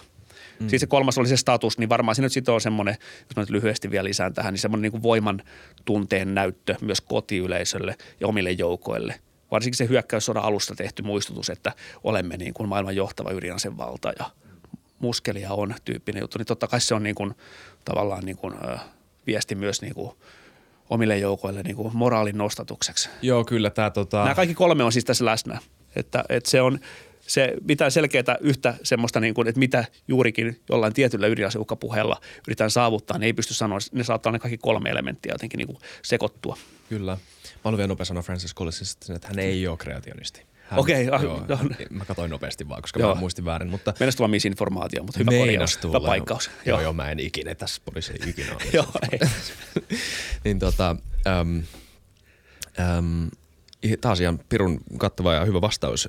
Um, Mm.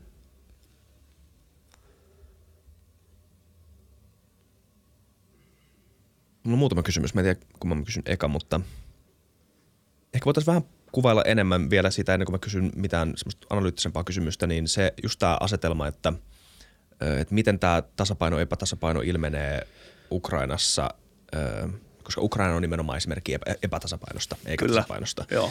Niin millä tavalla,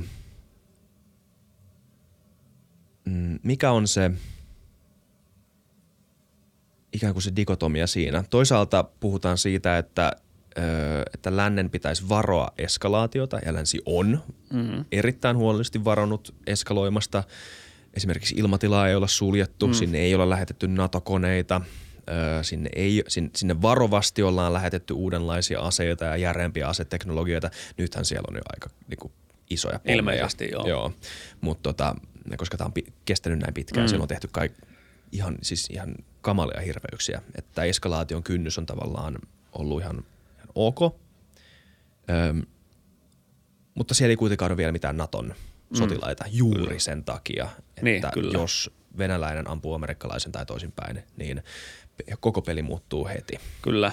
Niin, niin tämä on se toinen puoli, että hei, me ei haluta, että kolmas maailmansota syttyy, joka tulee olemaan ydinsota. Mm. Öm, ja eikö vaan, että ihan järkevä toive. Ihan mä, mäkään en halua kolmatta maailmansotaa. Se on sinänsä Kyllä. ihan niin kuin hyvä looginen syy olla eskaloimatta ö, äärimmäisyyksiin asti. Mutta jos esimerkiksi, jos nyt Ukraina tekee niin kuin esimerkiksi Macron ehdottaa tai, tai, tai muut ihmiset on ehdottanut, että myönnytään Venäjän rauhanehtoihin, mitä ikinä nyt tällä hetkellä onkaan, varmaan niin, että Krimi on venäläinen edelleen ja jotkut Donbasin alueet, niin eikö se ole signaali tulevaisuudelle, että tämä tasapaino, epätasapaino jollain tavalla formalisoituu, se toimii. Jos sulla on ydinaseita, sä pystyt ja sä saat öö, hankkia sillä omia etuja väkivalloin. Kyllä. Ja tämä ei ole hyvä myöskään. Ei ole, ei ole. Se, se, on, se olisi vaarallinen ennakkotapaus. Mm. Ja se varmasti sitten näkyisi pitkällä aikajänteellä, varmaan keskipitkällä aikajänteellä jo siinä, että miten sitten maailman muut valtiot eri alueilla sitten suhtautuu niin kuin ydinaseisiin. Ja mä luulen, että jo pelkästään nyt, mitä nyt on nähty, no okei, palataan siis siihen, että Ukrainan niin kuin menestyksekäs puolustustaistelu, joka on varmaan al- alkuvaiheessa niin kuin näytti huonolta, tai ainakin itse muistelen näin, sitten se ehkä niin kuin yllätti, yllätti niin kuin positiivisella tavalla monet, ja varmaan sitten myöskin Venäjän, niin kuin, Venäjän niin kuin tietyt pulmat omassa, omissa sotatoimissaansa sitten yllätti myöskin, niin se Ukrainan puolustus, menestyksekäs, menestyksekäs puolustustaistelu on varmasti osittain niin kuin, no, rauhoittanut tilannetta sitten niin kuin sen suhteen, että mitkä ne laajemmat seuraukset ydinasepolitiikan niin kuin vaikutusalan laajenemisen osalta voisi olla. Mutta jos mietitään vaikka Suomen ja Ruotsin NATO-jäsenyyshakemusta, niin kyllähän siinä selkeästi on ollut nimenomaan ainakin osittain, ellei merkittävältä osin kyse tänne epätasapaino, tasapainon paradoksin jonkunlaisen katveen niin kuin tilkkimisestä.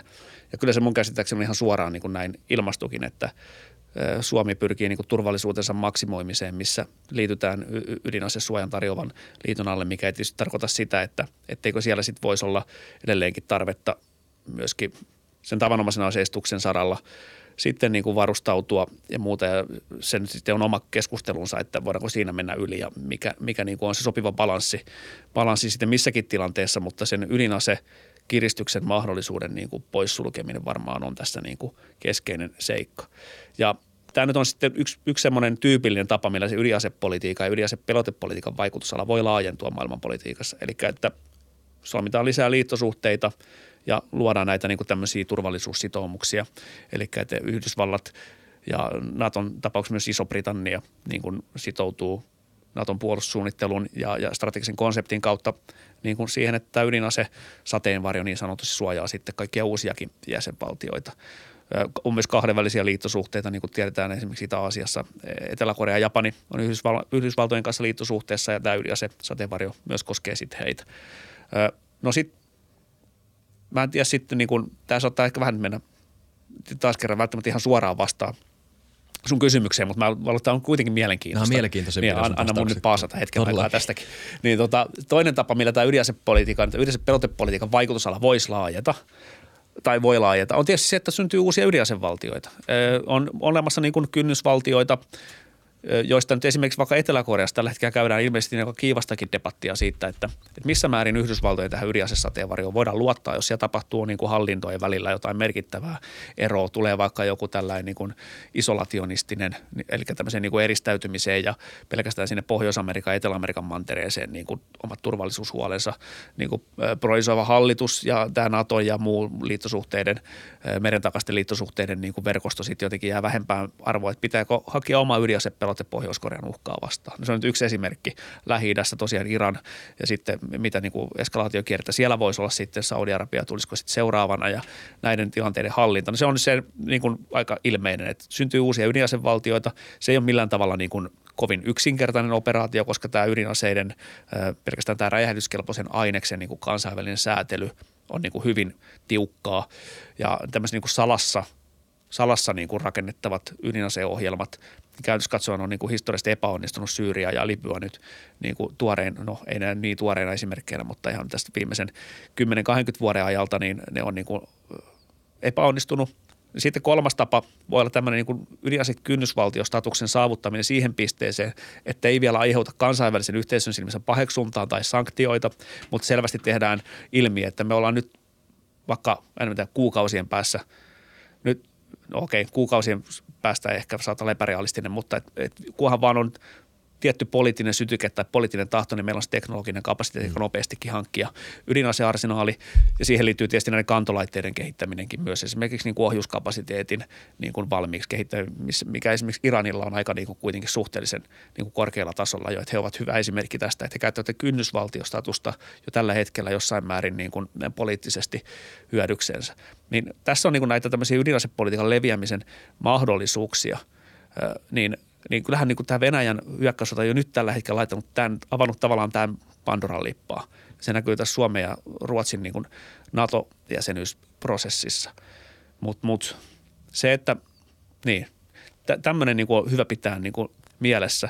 Sitten voidaan puhua niin kuin laajemmin siitä, miten niin kuin kansainvälinen vaikka ydinaseen riisunta politiikka ja miten, minkälaisia erilaisia tavallaan ryhmittymiä ja vastakkainasetteluita on syntynyt. mun mielestä se on myös yksi huolestuttava piirre – että keskustelu ydinaseriisunnan tulevaisuudesta on myöskin niin kuin tällä vähän niin kuin silppuutunut tai, mm. tai hajoamassa. Se ei ole enää niin selkeä ja yksinkertainen. Siellä on niin kuin useampia maaryhmiä ja leirejä sen sijasta, että ennen oli niin kuin selkeästi oli niin kuin johtavat ydinasevaltiot ja sitten ehkä heidän tukijat ja sitten oli niin kuin ydinaseriisuntaa kannattavat. Nyt se on vähän niin kuin monisyisempi ja mitä fragmentoituneempi se on, niin sen vaikeampaa varmaan on niin kuin saavuttaa myöskään mitä ydinasevalvontasopimuksia – tämmöiset niin kuin näkymät vähän huolestuttaa.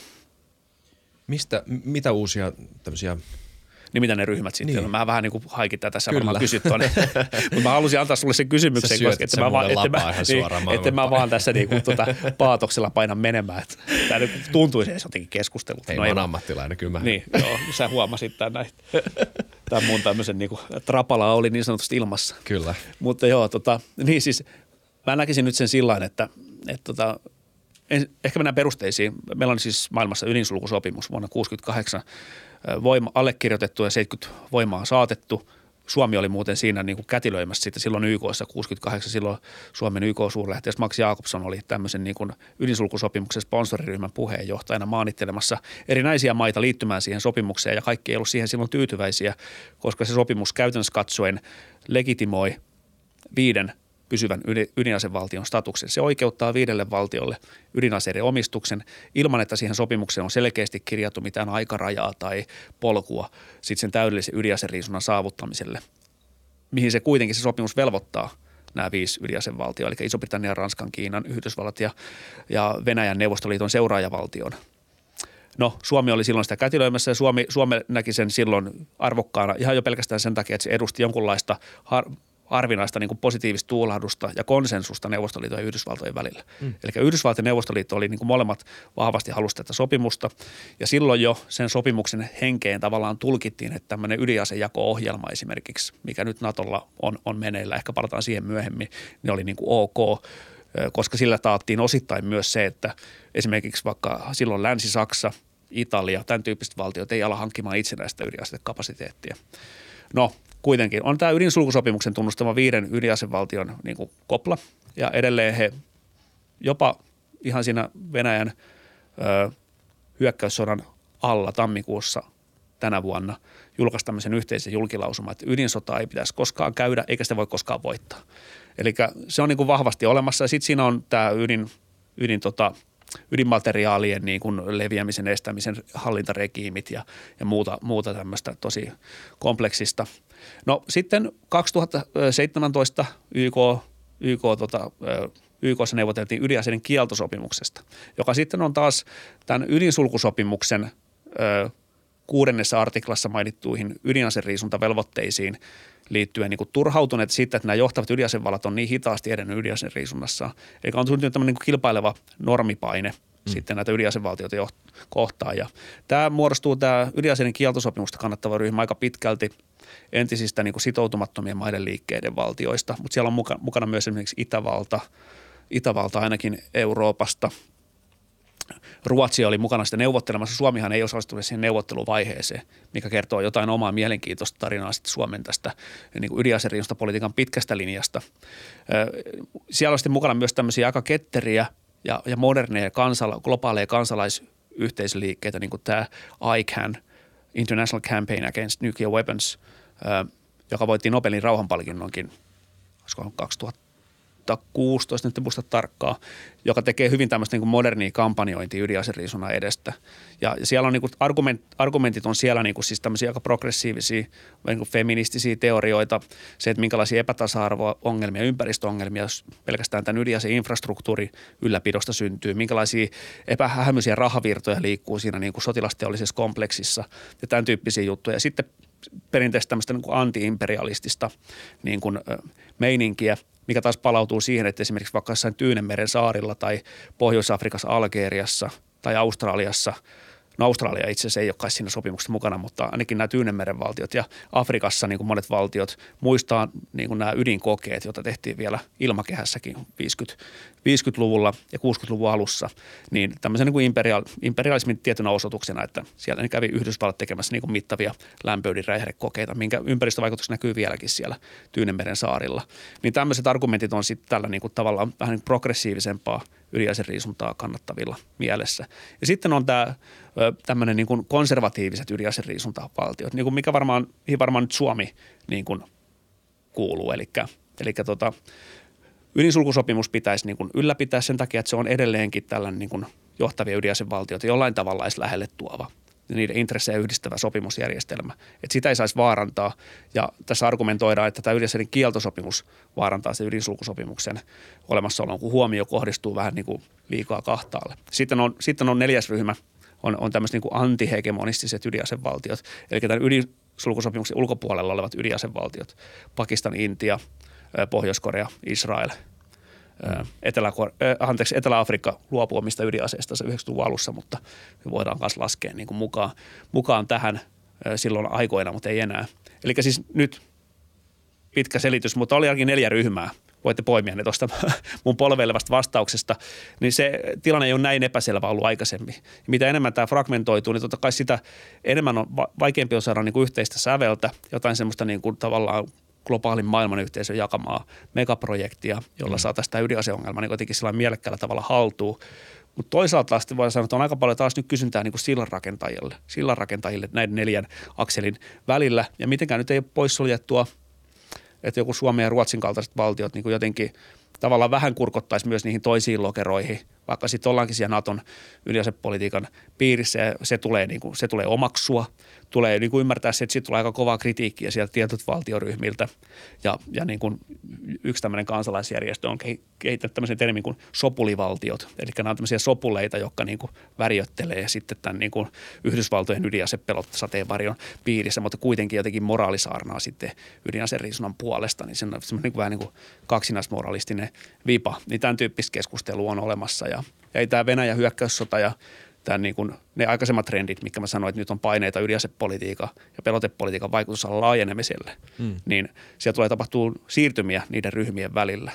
Ja Suomen ja Ruotsin osalta on tapahtunut jonkinlainen siirtymä. Varsinkin Ruotsin osalta, jolla Joo. historiallisesti on hieman enemmän ollut semmoista habituksessa semmoista progressiivista ydinaseriisunnan puolesta puhumista. Suomi on ollut ehkä enemmän tämmöinen vähän niin kuin sillanrakentaja – pragmaattinen sillanrakentajatyyppi, joka on niin korostanut sitä suurvaltavastuun roolia eikä niinkään sitä, että suurvallat, suurvallat jotenkin on lähtökohtaisesti ydinasepolitiikan ja pelotepolitiikan ylläpitäjänä jotain niin kuin pahoja toimijoita. Mm. Se, on, se kaksinaismoralismi on hauska pointti, koska se syy, miksi Suomi nimenomaan liittyy NATOon, on, on ydinasepelote joten se ei ole niin suoranaista kaksinaismoralismia kuin joku voisi kuvitella. Niin. Ö, tai pitäisikö Suomen hankkia ydinaseet? Eikö Ruotsilla ollut joku ydinaseprojekti Joo, oli, oli, oli, oli, kyllä. Et se, ei, se oli mun, mun käsittääkseni aika pitkälti kuitenkin tämmöinen niin laboratoriovaiheen vaiheen juttu. Se kuopattiin sitten 60-luvulla. Ruotsi sitten pitkin hampaa ja kynsin kuitenkin sitten liittyi tähän ydinsulkusopimukseen hmm. 60, 70, vuonna 70 sitten, kun se oli ratifioitavissa. Mutta ihan niin kuin loppuvaiheisiin asti – jos menee vaikka ulkoministeriön arkistoja ja lukee niitä, niitä tota raportteja sieltä Max Jakobsonilta New Yorkista, niin se Ruotsi niin kuin ihan loppuun asti tavallaan käytti sitä omaa vipuvarttansa hyväkseen, että siihen saatiin niin kuin vähän progressiivisempia elementtejä siihen ydinsulkusopimuksen tota noin, niin pöytäkirjaan. Meksiko esimerkiksi oli, oli toinen tällainen valtio siihen aikaan ja osittain, että miksi Ruotsilla oli sitä tavallaan omaa selkänojaa perustui siihen niiden omaa ydinaseohjelmaa. Siellä oli ensinnäkin niin kuin aika kovaa tietotaitoa siitä ihan niin kuin fysikaalisesta puolesta enemmän kuin Suomessa esimerkiksi. Ja, ja muutenkin sitten oli tavallaan semmoinen itsenäisempi, strategisempi status, status. Ja he olivat siinä tota 18 vallan ydinaseriisuntaneuvotteluryhmässä Genevessä myöskin vahvasti vaikuttamassa ja näin poispäin. Mutta tota, tämä Ruotsin, sit, siitä on sitten seurannut, että Ruotsi on sitten kuitenkin kääntänyt, vaikka heillä oli tämä oma ydinaseohjelma – mikä oli enemmän kuitenkin laboratoriotasolla, niin samaan aikaan heillä oli sitten tämä niin vahva ydinaseriisuntapoliittinen niin kuin, hmm. ö, vivahde. Ja sitten se, että onko siinä joku niin kuin tämmöinen jännite, niin se on sitten oma mielenkiintoinen kysymyksensä ja, ja näin se poispäin. projekti ollut alun perin myös heidän niin kuin, tavallaan poliittisen tai sotilaallisen neutraaliuden tae. Joo, kyllä. kyllä sekin siellä, on, joo. Senkin voi nähdä, en tiedä joo. miten. Joo, täytyy muistaa, että siihen, siihen maailman aikaan 50-60-luvulla oli useilla valtioilla oli näitä kyllä. Niin kuin, tämmöisiä niin kuin orastavia ydinaseohjelmia. Ja tosiaan se ajatus siitä, että ydinaseet olisi jotenkin, niin kuin, kyllähän silloin tajuttiin, että ydinaseet on käänteen tekeviä, mutta se, niin kuin se, se moraalinen tapu ei ollut kuitenkaan niin kuin ihan et meidän, meidän ei pitäisi ehkä niin kuin, meidän pitäisi välttää niin kuin viemästä meidän nykyhetkessä olevia mm. tämmöisiä niin kuin ajatuksia ydinasiasta kuitenkaan liian selkeästi siihen aikaan, että semmoinen äh, globaali ydinaseiden vastainen liikehdintä oli vasta jotenkin niin kuin kypsymässä. Ja vasta sen 78-luvun taitteessa oli niin kuin oikein todella niin kuin voimakkaassa, voimakkaassa äänessä sitten, mutta, mutta tota, joo, että oli näitä muitakin valtioita, niin kuin sanoin Italia, Sveitsilläkin oli jopa toinen puolueeton, puolueeton maa, niin se niin kuin nähtiin jopa tämmöisen niin puolueettomuuden jonkunlaisena takuuna. Mutta kyllähän Ruotsi enemmän käytti siitä jälleen kerran tänä niin kuin kynnysvaltio ja se pol- silloin poliittinen arvo oli itsessään, niin kuin, että he olivat kynnysvaltio hmm. ja, ja niin kuin semmoista poliittista tahtoa ja, ja niin kuin demokraattisen yhteiskunnan konsensusta siitä, että se ydinase kapasiteetti oltaisiin lopulta rakennettu, niin sitä ei missään vaiheessa ollut. Että se on keskeinen ehto sille, että se kynnysvaltio sitten niin kuin tavallaan ylittää sen rima. Että jossain autoritäärisissä valtioissa se konsensus voi löytyä ehkä hivenen helpommin, kun ei ole tavallaan sitten semmoista niin kuin sisäpoliittista niin kuin vastakkainasettua niin vahvasti siinä hallittavana. Mutta joo, se oli, se oli mielenkiintoinen, mielenkiintoinen se Ruotsin ohjelma ja mä palaan nyt tähän Suomen NATO-jäsenyys, kun sä viittasit siihenkin, siihenkin että, että tota, onko siinä jotain niin kuin – ristiriitaa tai kaksinaismoralistista kuviota tämmöistä. Sä väitittiin, tai että jotkut, väit, jotkut ai ihmiset olis mä, niin, jokut, jokut saattaa väittää niin. Että, Et siinä niin, on jotain kaksinaismoralismia. Jos, jos samaan aikaan kuitenkin niin kuin mm. saarnattaisiin jostain ydinaseriisunnasta, mm. silloin se olisi. Suomi ei ehkä tämmöinen niin saarnaaja tyyppi koskaan ollut mm. ö, näissä ydinaseriisuntakysymyksissä. Ehkä siinä mielessä sitä ei ole. Mutta tähän liittyen niin kuin on hyvä keskeistä huomata, että joo, Suomen pitää, niin kuin, jos, jos Suomi voisi NATOon liittyä ja liittyykin – liittyykin, tai nyt on ilmeisesti tämä hallituksen esityskin aiheesta niin kuin aika, aika loppumetreillä, niin pitää omaksua se Naton puolustuskonsepti. Mm. Siellä on se ydinasepelote. Siitä niin ei pääse mihinkään. Sitten tulee erilaisia kysymyksiä siitä, että missä määrin Suomi sitten osallistuu siellä Naton sisällä ydinasesuunnittelutyöryhmän, mitkä ne kannat siellä, mitkä nyanssit niin kuin, ja osallistuuko Suomi niin kuin tämän ydinasejako-ohjelman ydinasejako-ohjelman tukitehtävien niin kuin tukitehtäviä ylläpitäviin harjoituksiin. Esimerkiksi tämän tyyppisiä kysymyksiä voi tulla, mutta tämä mikään ei vie pois sitä, että NATO myös ö, poliittisena järjestönä tai valtioiden liittona on sitoutunut ydinaseriisuntaan. Tämä on, se on joku omanlaisensa paradoksi tai mikäli Schrödingerin kissa, se, se, se, tota, se laus, lausu, lause siitä, että NATO on sitoutunut niin ydinaseettoman maailmaan ja haluaa mennä sitä kohti, mutta on ydinaseliitto niin kauan kuin ydinaseita on olemassa. Mm mikä on siis vähän sillä että mutta fair enough. Fair enough, ei kai sit siinä, mutta tämä on se maailma ja sinne mennään, mutta siellä on edelleenkin, siellä pitää ottaa kantaa myöskin ydinaseriisuntapolitiikkaa, miten sitä edistetään, miten sitä voidaan edistää, ydinaseen valvontakysymyksiin, näihin sopimusjärjestelyihin ja tämmöisiin, että ei se pelkästään ole siis vaan sitä pelotepolitiikan logiikkaa.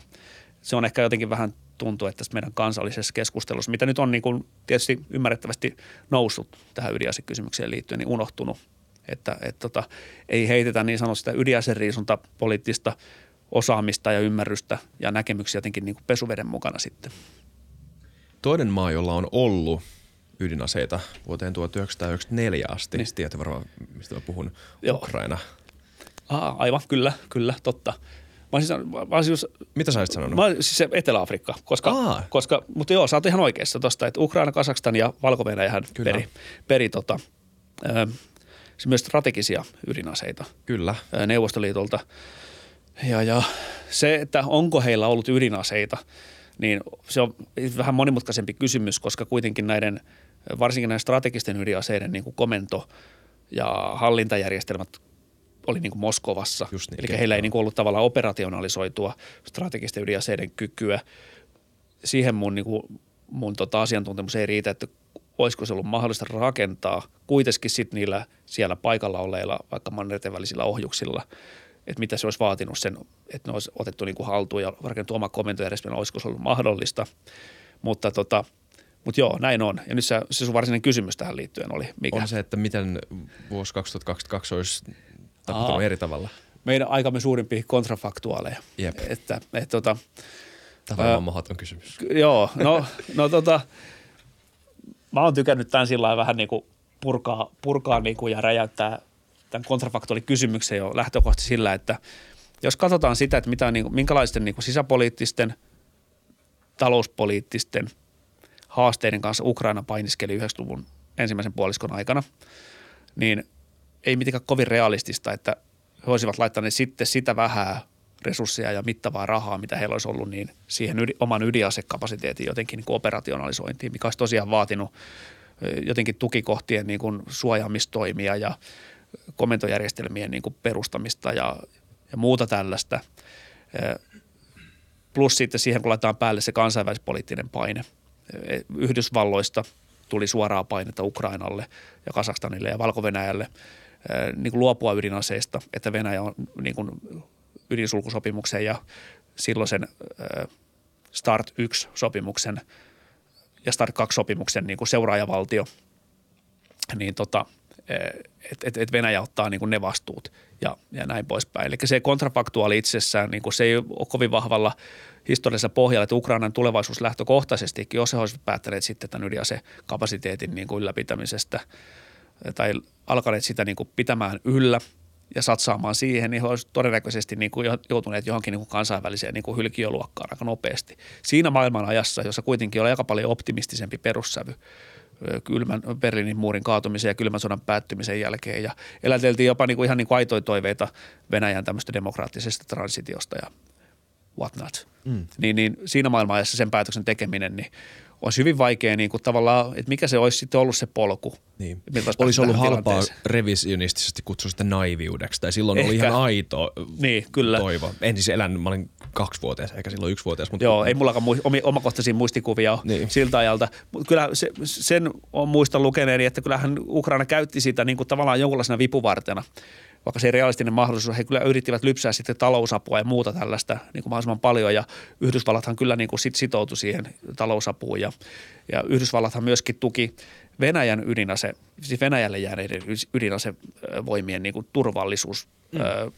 Se oli tämmöinen Nunlugar-ohjelma, jolla, jolla Yhdysvallat laittoi aika paljon rahaa Venäjälle siihen, että ne ydinasesysteemi pysyy siellä turvassa ja tämän tyyppisiä asioita. Silloin puhuttiin niin kuin vakavana uhki, uhkakuvana tämmöistä ydinaseterrorismia, että mitä jos nämä pitkin siellä niin kuin myöskin Baltian maiden alueella oli näitä niin kuin ei-strategisia ydinaseita sijoitettuna sinne, jos ei nyt ihan siellä niin kuin, tiedätkö, pelloilla pystynyt keräilemään niitä, niin se kaukana ollut, kun oli kaos mene- meneillään ja, ja niin kuin ne tukikohdat oli huonosti suojattuja ja tämän tyyppistä, että, että mitä jos ne ydinräjähteet päätyykin sitten niin kuin ei-valtiollisten toimijoiden käsiin ja tämän. Ne oli niitä, ne oli niitä niin kuin tavallaan painavia uhkakuvia siihen aikaan.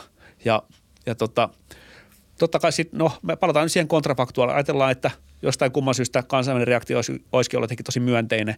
Ukraina olisi saanut niin kuin jollain kohtalaisella panostuksella rakennettu ne komentojärjestelmät, niin kyllähän, kyllähän se olisi luonut varmasti jonkunlaisen, jonkunlaisen niin kuin, kyllä se kynnystä nostanut Ukrainaa kohtaan tapahtuvalle aggressiolle. Se on selvä. Epäselväksi jää vaan, että miten se Ukraina olisi sitten operationalisoinut sen oman ydinasekapasiteettinsa.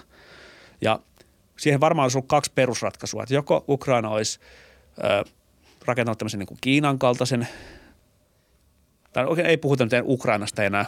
Tämä tuntuu jotenkin tyhmältä puhua sitä, kun se jotenkin on niin kaukainen juttu. Mutta, mutta jos joku ydinasevaltion alueellinen valta, semmoinen, jolla nyt ei ole semmoista niin kuin pinkkaa ja, ja poliittista niin kuin valtaa niin kuin Yhdysvalloilla ja Venäjällä tai Neuvostoliitolla aikana, joka on rakentanut niin kuin ihan hirmuisen hmm. niin kuin ydinasekapasiteetin. Yli, yli 90 prosenttia maailman ydinaseista on, on näiden kahden va- valtion hallussa. Sitten on näitä alueellisia valtoja, joihin Kiinakin lasketaan jolla on enemmän niin kuin minimipelote. Eli heidän pitää tehdä aika niin kuin tiukkoja priorisointeja sen suhteen, että minkälaisia maalin saattamislaitteihin se, he panostavat, miten se komentojärjestelmä rakennetaan ja tämän tyyppiset asiat. Ja siinä, kai, siinä on niin kuin kaksi päämuotoa. On tämmöinen niin kuin, taatun vastaiskun oppi – mikä on niin kuin Kiinalla perinteisesti ollut. Heillä on jopa edelleen julkilausutusti ydinasestrategiassansa se muotoilu, että he eivät käy, tule käyttämään ydinasetta ensimmäisenä.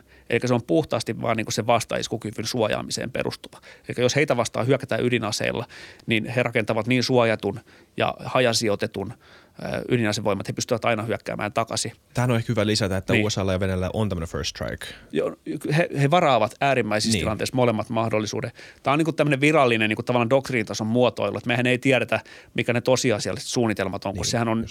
niin kuin varmaan eniten salaisuuden verhottu, salaisuuksilla verhottu asia Ehkä maailmassa. salaisin salaisuus, niin, niin, kyllä.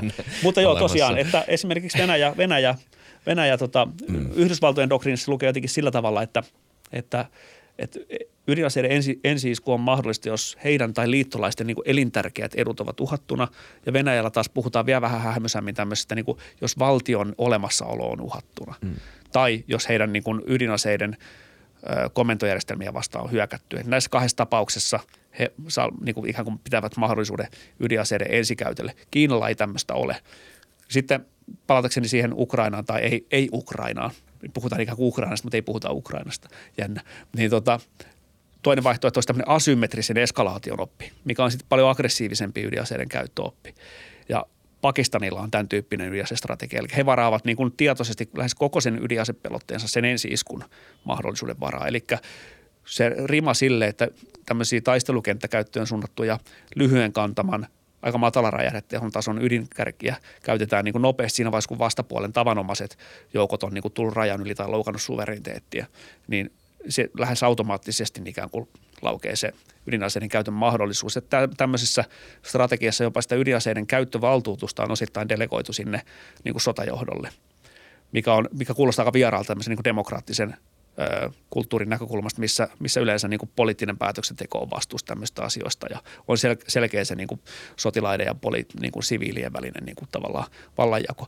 Mutta tämmöisten kysymysten äärellä sitten Ukraina olisi ollut. Mm. Et miten se operationalisoidaan, mikä on se doktriini – mitä se olisi käytännössä tarkoittanut. Että tässä tämmöisessä kontrafaktuaalikysymyksessä monesti hukataan se, että se ei ole ihan mikään vaan sellainen, että no rakennetaan nyt muutama tuommoinen kömpelö pommi tuohon, että me ollaan niin kuin eksistentiaalisessa turvassa ja kaikki voi vaan mennä niin kuin beachille eikä mitään tarvitse muuta tehdä. Ja. Että sen niin kuin uskottavan pelotteen ylläpitäminen, se vaatii aika paljon niin kuin, joo, rahaa ja aivotyötä ja aika tiukkoikin valintoja. Joo, taas tosi hyvä vastaus. Öm, mä haluan, me, me Tämä on jo mennyt siis yli tunnin helposti, mutta mulla oh, on vielä oh. mikään kiire. Niin. Öö, jutellaan hetken vielä, jos sulle sopii. Sopii, sopii toki. Öö, Vauhtiin ollaan päästy. Joo, niinpä. Öm, mä haluan vielä päästä sinne. Mä tuun nyt, me tullaan nyt varmaan tämä loppujakso puhumaan asiasta, mistä kukaan ihminen tällä planeetalla ei tiedä joten tämä tulee olla aika vaikeaa, mutta mun tosi Muistaa tutkijalle justiinsa niin otolliselta, otolliselta, otolliselta asetelmalta, mutta joo, anna mennä vaan. Me, me, me koke, kokeillaan, koska mua kiinnostaa tosi paljon toi No ihan ekaksi. Mä haluaisin vielä palata sinne Putinin ja Venäjään ja tähän nykytilanteeseen, koska se on niin ajankohtainen ja me eletään tavallaan tätä äm, niin kuin uudenlaista.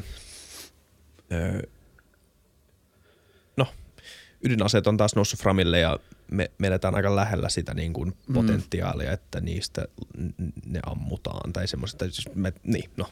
Öö, ja, ja sitten mua kiinnostaa myös toi sun mielenteoria homma, mm. mistä Joo. sä oot puhunut aika paljon. Öö. Okei, eka tämmöinen simppeli kysymys. Luuletko sä, että Putin tulee käyttämään ydinasetta? Tai ei simppeli kysymys, mutta simppelisti muotoiltu kysymys.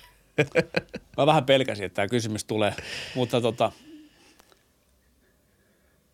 mä en tiedä, onko tämä tutkijamainen vai poliitikkomainen vastaus vai jopa niiden niin kuin pahin mahdollinen yhdistelmä, mutta tota, sitä ei voi niin kuin tietää, eikä sitä oikein voi niin kuin mm mitenkään ennustaa, ei ole mitään niin selkeää matemaattista kaavaa olemassa tai mitään tällaista, että se on ihan niin subjektiivista viime kädessä kuitenkin, varsinkaan kun meillä ei ole niin pääsyä semmoiseen niin tietoturvaluokiteltuun aineistoon, miten varmaan vaikka esimerkiksi Yhdysvaltojen tiedusteluviranomaisilla on ö, olemassa. No sitten meillä on jotain julkisia lähteitä ja signaaleja tällaisia, mikä niin voisi antaa vihjeitä, vihjeitä tämän kysymykseen vastaamiseksi ja minkä, mikä pohjalta niin kuin mun vastaus olisi varmaan jotain semmoista äärimmäisen epätodennäköistä, että, että me nähtäisiin ydinaseiden käyttöä.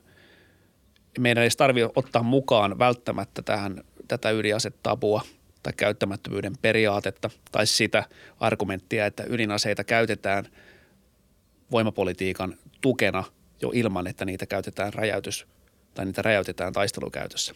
Nämä on hyvä pitää mielessä. Jos katsotaan nyt vaikka, nythän on puhuttu paljon tämän Venäjän hyökkäyssodan yhteydessä näistä Venäjän ei-strategisista ydinaseista. Mä en tykkää siitä taktinen sanasta, koska se vähättelee tavallaan sen, sen niin kuin räjähteen niin kuin sitä mittasuhdetta, poliittista, sosiaalista, ympäristöllistä. Että jokainen ydinräjähde, missä tahansa niin kuin muodossa räjäytettynä, niin sen vaikutukset tulee olemaan strategisia. Ja tota, mutta joka tapauksessa näistä ei-strategisista ydinaseista on nyt puhuttu, että onko semmoinen, mahdollista, semmoisen käyttö mahdollista. Niin Venäjällähän näitä, näitä on siis kymmenkertainen määrä esimerkiksi Yhdysvaltoihin nähden. Ja se on yksi semmoinen suuri ydinaseriisunta poliittinen prosessi, mikä valitettavasti jäi tekemättä sitten sen kylmän sodan jälkeen, on tämä Venäjän niin kuin taktisten, no nyt mä sanoin kuitenkin sen taktiset ydinaseet, niin niiden tota, ö, riisuminen, riisuminen ja tota, ne on sijoitettuna Venäjällä tällaisiin keskusvarastoihin, ne ydinkärjet. Ne on siis aina erillään kantolaitteista. Toisin kuin osa näistä strategisista ydinasevoimista, jotka on jatkuvasti niin kuin hälytysvalmiudessa, mikä taas liittyy tähän vastavuoroiseen haavoittuvuuteen ja sen mm. ylläpitämiseen. Ja se on niin kuin tunnustettu ja jopa sopimuksinkin niin kuin tavallaan vahvistettu asia. Mutta nämä ei-strategiset ydinkärjet on irrallaan kantolaitteista.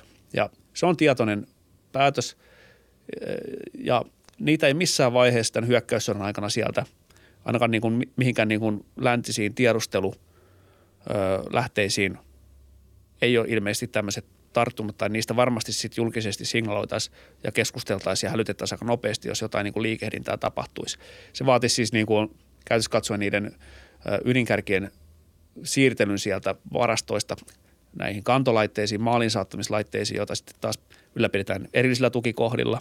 Ja se vaatii taas mittavien tämmöisten niin turvajärjestelyiden ja turvajoukkueen niin kuin mobilisointia. Siinä vaiheessa varmaan Venäjän niin kuin strategisten ydinasevoimien niin kuin valmiustilaa nostettaisiin, poliittista johtoa saattaisi siirtää johonkin suojatiloihin. Siis monenlaista asiaa niin kuin tapahtuisi, mikä ei varmasti jäisi niin kuin näkemättä.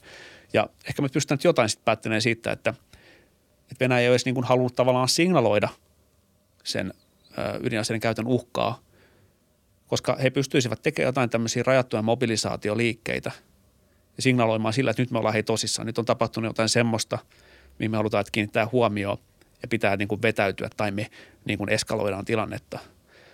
Mutta semmoista ei ole tapahtunut. Niin ehkä se nyt antaa sitten jonkunlaisen niin kuin aihion vastata tuohon kysymykseen, tai ainakin perusteen siitä, että miksi se niin kuin on, on äärimmäisen epätodennäköistä. Joo.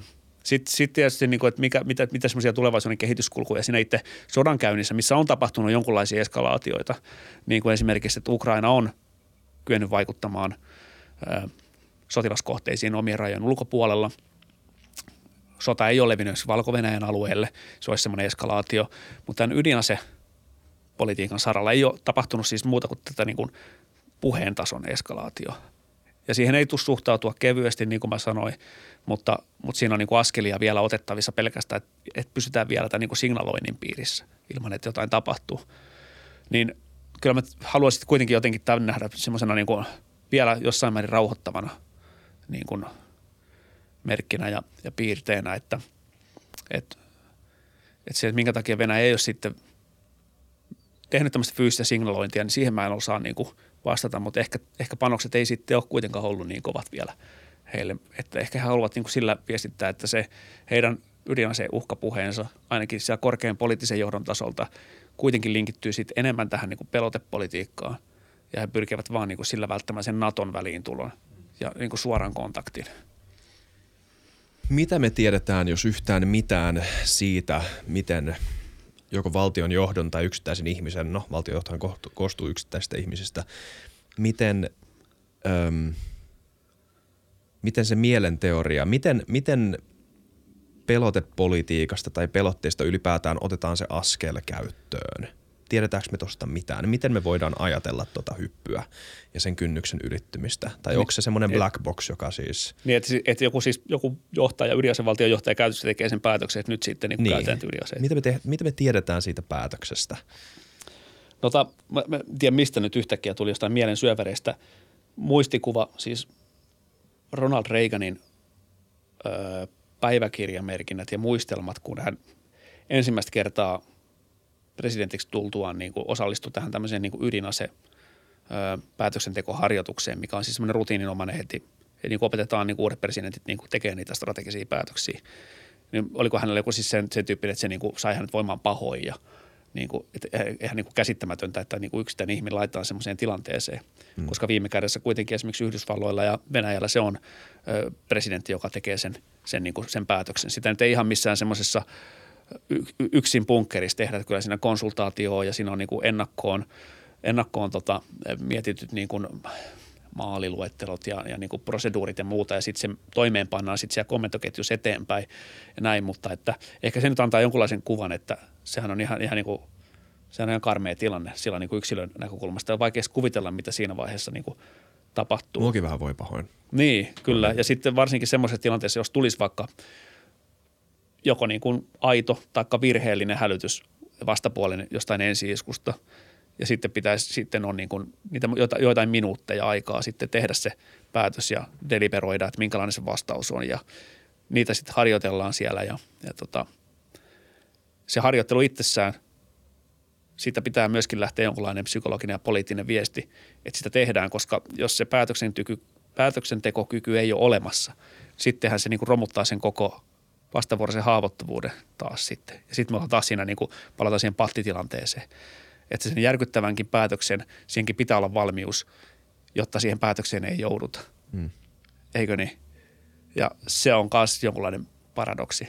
Mutta, mutta si, sitten on, okei, no toinen näkymä sitten tuohon, mitä siellä mielessä voi tapahtua, on sitten nämä tämmöiset niin kuin ydinase skenaarioita, tämmöiset niin sotapelitilanteet, joita sitten myöskin käydään ja harjoitellaan. Ja en ole niihin ihan sillä niin tarkkaan perehtynyt, mutta ihan niin kuin pintapuolisesti – lukien, niin aika harvathan niistä sotapeleistä niin päätyy johonkin semmoiseen hallittuun, että, että muutama joku ei-strateginen ydinase räjäytettiin demonstraation mielessä ja sitten diplomaattisesti kriisi ratkaistiin, vaan pikemminkin niistä tuntuu olevan se, että sitten alkaa niin kuin ihmismielen psykologiset ja nämä tämmöiset niin kuin ei-oppikirjan määritelmästi rationaaliset piirteet ole pelissä ja harvemmin ne niin kuin jotenkin deeskaloituu, vaan päinvastoin siinä yleensä tapahtuu sitten niin kuin useita niin kuin iskujen vaihtoja ja tällaista. Ja, ja se sitten taas, että kun se on se pelitilanne, niin onko se nyt sitten kuinka aidosti heija, tavallaan todellista päätöksentekotilaa heijasteleva, niin se on oma, oma kysymyksensä, mutta ehkä se kertoo jotain siitä, että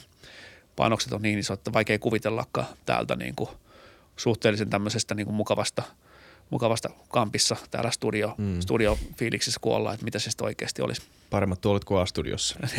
Joo, todellakin. Nämä aika mukavat kyllä teillä täällä, täytyy myöntää. tota, Joo, mä en tiedä, miksi mä kysyn tämmöisiä kysymyksiä, mutta ähm, no, en mä tiedä.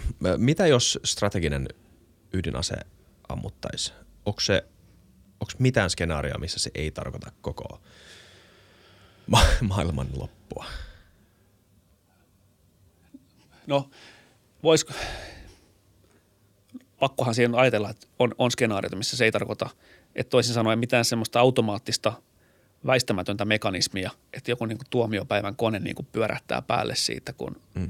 tapahtuu joku yksi laukaisu, niin ei varmaan kuitenkaan ole.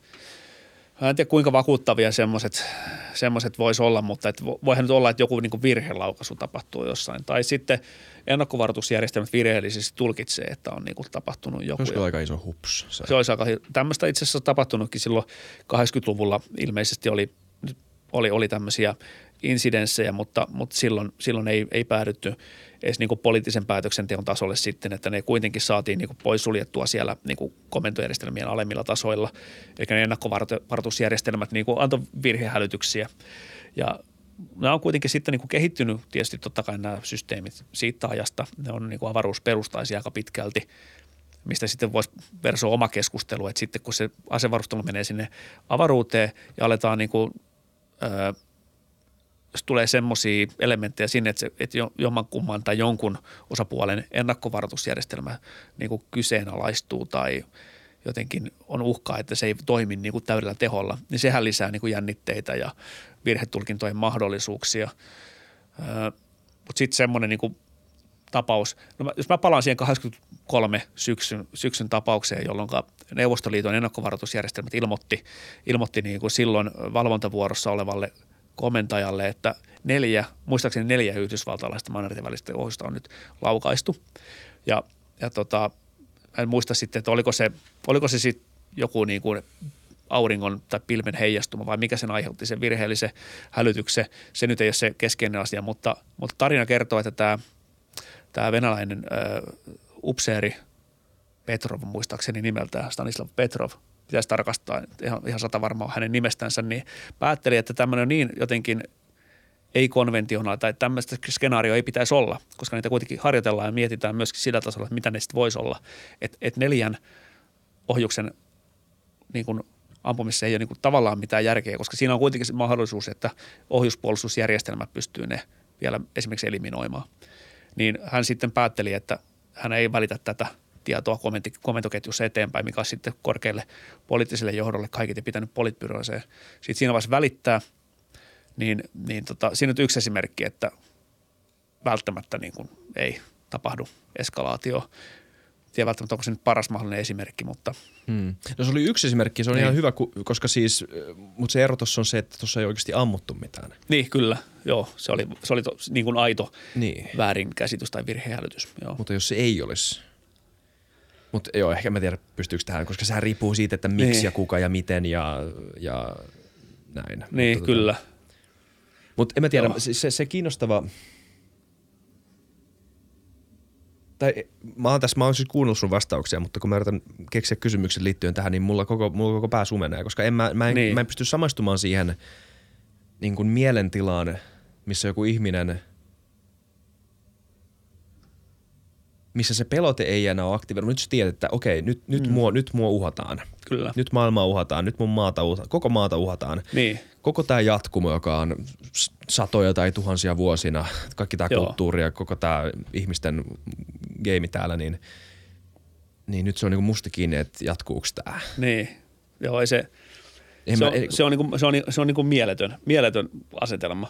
Et tavallaan varmaan jossain niinku tämmöisen peloteteorian niinku omassa – Dr. Strangelove-tyyppisessä niin kuin logiikassa. Siinä varmaan olisi kysymys sitten, että, että tämän kyseisen johtajan pitäisi miettiä, että miten mä saan niin kuin restauroitua pelotteen. Mm. Eli siis se vastaisku siinä vaiheessa ei ole se, että nyt, mä, nyt laitetaan niin kuin all in, vaan että pitäisi tehdä jotain semmoista, mikä niin kuin restauroi sen vastavuoroisen pelotteen mikä on myöskin ihan mieletön, mieletön ajatella, koska siinä vaiheessa luultavasti tuhoa tulisi olla niin kuin ihan hirvittävä määrä joka tapauksessa, mm. jos ei niin kuin mitään niin kuin tavallaan maailmaa lopettavaa tuhoa. Mutta, mutta tota, tässä mielessä niin kuin se henki on kyllä päästetty pullosta, että nämä ydinaseet meillä on niitä sen 10 15 000 välistä maailmassa ja kaikki ydinasevaltiot periaatteessa modernisoi omaa arsenaaliansa tällä hetkellä, myös nämä alueelliset vallat. Ja, ja sitten tämä ydinasevalvontasopimusten arkkitehtuuri, mikä kylmältä solalta perittiin, on niin rapautumassa ja sitten on tämä fragmentaatio käynnissä ydinaseen riisuntaan liittyen ja sitten on entistä niin kuin jotenkin julkeampia ydinaseuhkauksia nähty. Niin, niin, niin tota, ketä nyt sitten niin kuin jotain johtajuutta kysyy niin kuin sillä saralla, että ei herpaannuta sen suhteen, että, että niin kuin se on aika delikaattia hommaa saada tämä jotenkin tämä vastavuoroinen haavoittuvuus niin kuin ylläpidettyä. Ja siinä vaan niin kuin sitten ehkä Suomessakin niin tuurittaudutaan vaan siihen, että oho, nyt ollaan ydinasesateen varjon suojissa, että no worries, että mm. kyllä se, niin kuin se huoli pitää, pitää yllä ja se pitää pystyä kanavoimaan myös niin kuin sen tyyppiseen ulkopolitiikkaan ja politiikkaan, jolla sitten no okei, okay, vähän yli 5 miljoonaa kansa, että ei nyt varmaan määränsä enempää on niin kuin, taas sitä, sitä niin vaikutusvaltaa, mutta että jotain, jotain niin kuin, ö, täytyy pitää mielessä kaiken tämän uhkapuheen ja ettei niin kuin turruta toisin sanoen tähän ydinasepuheeseen, kuinka niin kuin vakavasta asiasta on, on kysymys. Joo. Kiva, että me pystyttiin menemään sunkaan vähän syvään päätyyn tämän kysymyksen suhteen niin. kanssa, koska Joo. mä kyllä halusin kysyä nämä kysymykset. Mä en oikein tiennyt miten, mutta tota, kiitos. Ja, ja ehkä vielä vikaksi, vaikka mä en tykkää semmoisesta feikkipositiivisuudesta, mutta niin. kuitenkin, että palautetaan tämä siihen jollain tavalla nykytilanteeseen ja todellisuuteen, niin mitä sä nyt näet ydinaseiden roolin tulevaisuudessa, nyt vaikka tässä lähitulevaisuudessa, millä tavalla ne tulee, ne tulee varmaan edelleen olemaan oleellinen osa tätä mm. niin kuin turvallisuusjärjestelmää. Kyllä, kyllä siis tulee olemaan ja, ja se, se on se suuri pulma. Niin mä palaan vähän toista jo itteeni, että miten, miten, mitä niin kuin uusia instrumentteja niin kuin asevalvontasopimusten piirissä voidaan kehittää, mikä ottaa huomioon nyt jotenkin vähän tämän niin kuin moninapaistuvamman tai moniulotteisemman ydinasepolitiikan niin kuin luonteen. Että on, pitääkö meidän tavallaan vaan tunnistaa, että se kylmän sodan aika, aikakaudelta peritty systeemi on niin kuin, tavallaan niin kuin, ö, oman niin kuin parasta ennen päivämääränsä nähnyt ja nyt pitää niin kuin luoda joku uusi systeemi tilalle.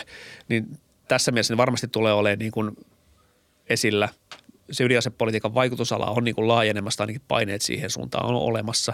Ja kaiken tämän ydinasepuheen keskellä niin kuin ei pidä niin kuin unohtaa sitä, että, että edelleenkin suurinta niin kuin massoittaista tuhoa saadaan maailmassa aikaan niillä tavanomaisilla aseilla ja se tapahtuu mm. koko ajan.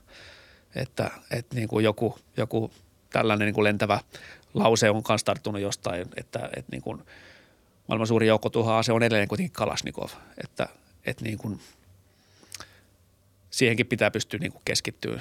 Ehkä sekin voi olla tämä ydinaseturtumisen niin kuin jotenkin yksi seuraus, että unohdetaan se, mitä kärsimystä niin kuin voimapolitiikalla saadaan jo niin kuin ilman, ilman niin kuin varsinaisesti ydinaseselkänojaa. Kyllä. Kiitos Tapani. Kiitoksia. Ei, Tapani. Anteeksi, Tapio. Tapio. joo, ei Tapani, ei se, Tapio. Joo, Tapsa on sillä yleensä hyvä, koska se kattaa niin kuin sekä Tapion että Tapani. Joo, tai Tap Tap. Joo, ei, kiitos ei, ei oikein paljon tästä. kiitos paljon. Kiitos tästä, tota noin, niin, joo, mahtava, mahtava keskustelu. Toivottavasti vaikka sfääreissä oltiin tästä ja jotain sellaista niin, kättä pidempää tai jotain että toivottavasti toisi jonkun ajatukset edes selkiytyi. Ihan asia. fantastisia vastauksia, Suht. siis oikeasti Hyvä. pitkiä, hyvin kattavia ja hyvin selittäviä. Opin ainakin itse tosi, tosi, tosi, tosi paljon uutta tästä jaksosta. Hyvä kuulla. Kiitos paljon. Ja kiitos, kiitos. kaikille katselijoille ja kuuntelijoille. Muistakaa arvostella podcasti, muistakaa kommentoida, mitä ajatuksia teille heräsi ja muistakaa tilata meidän YouTube-kanava.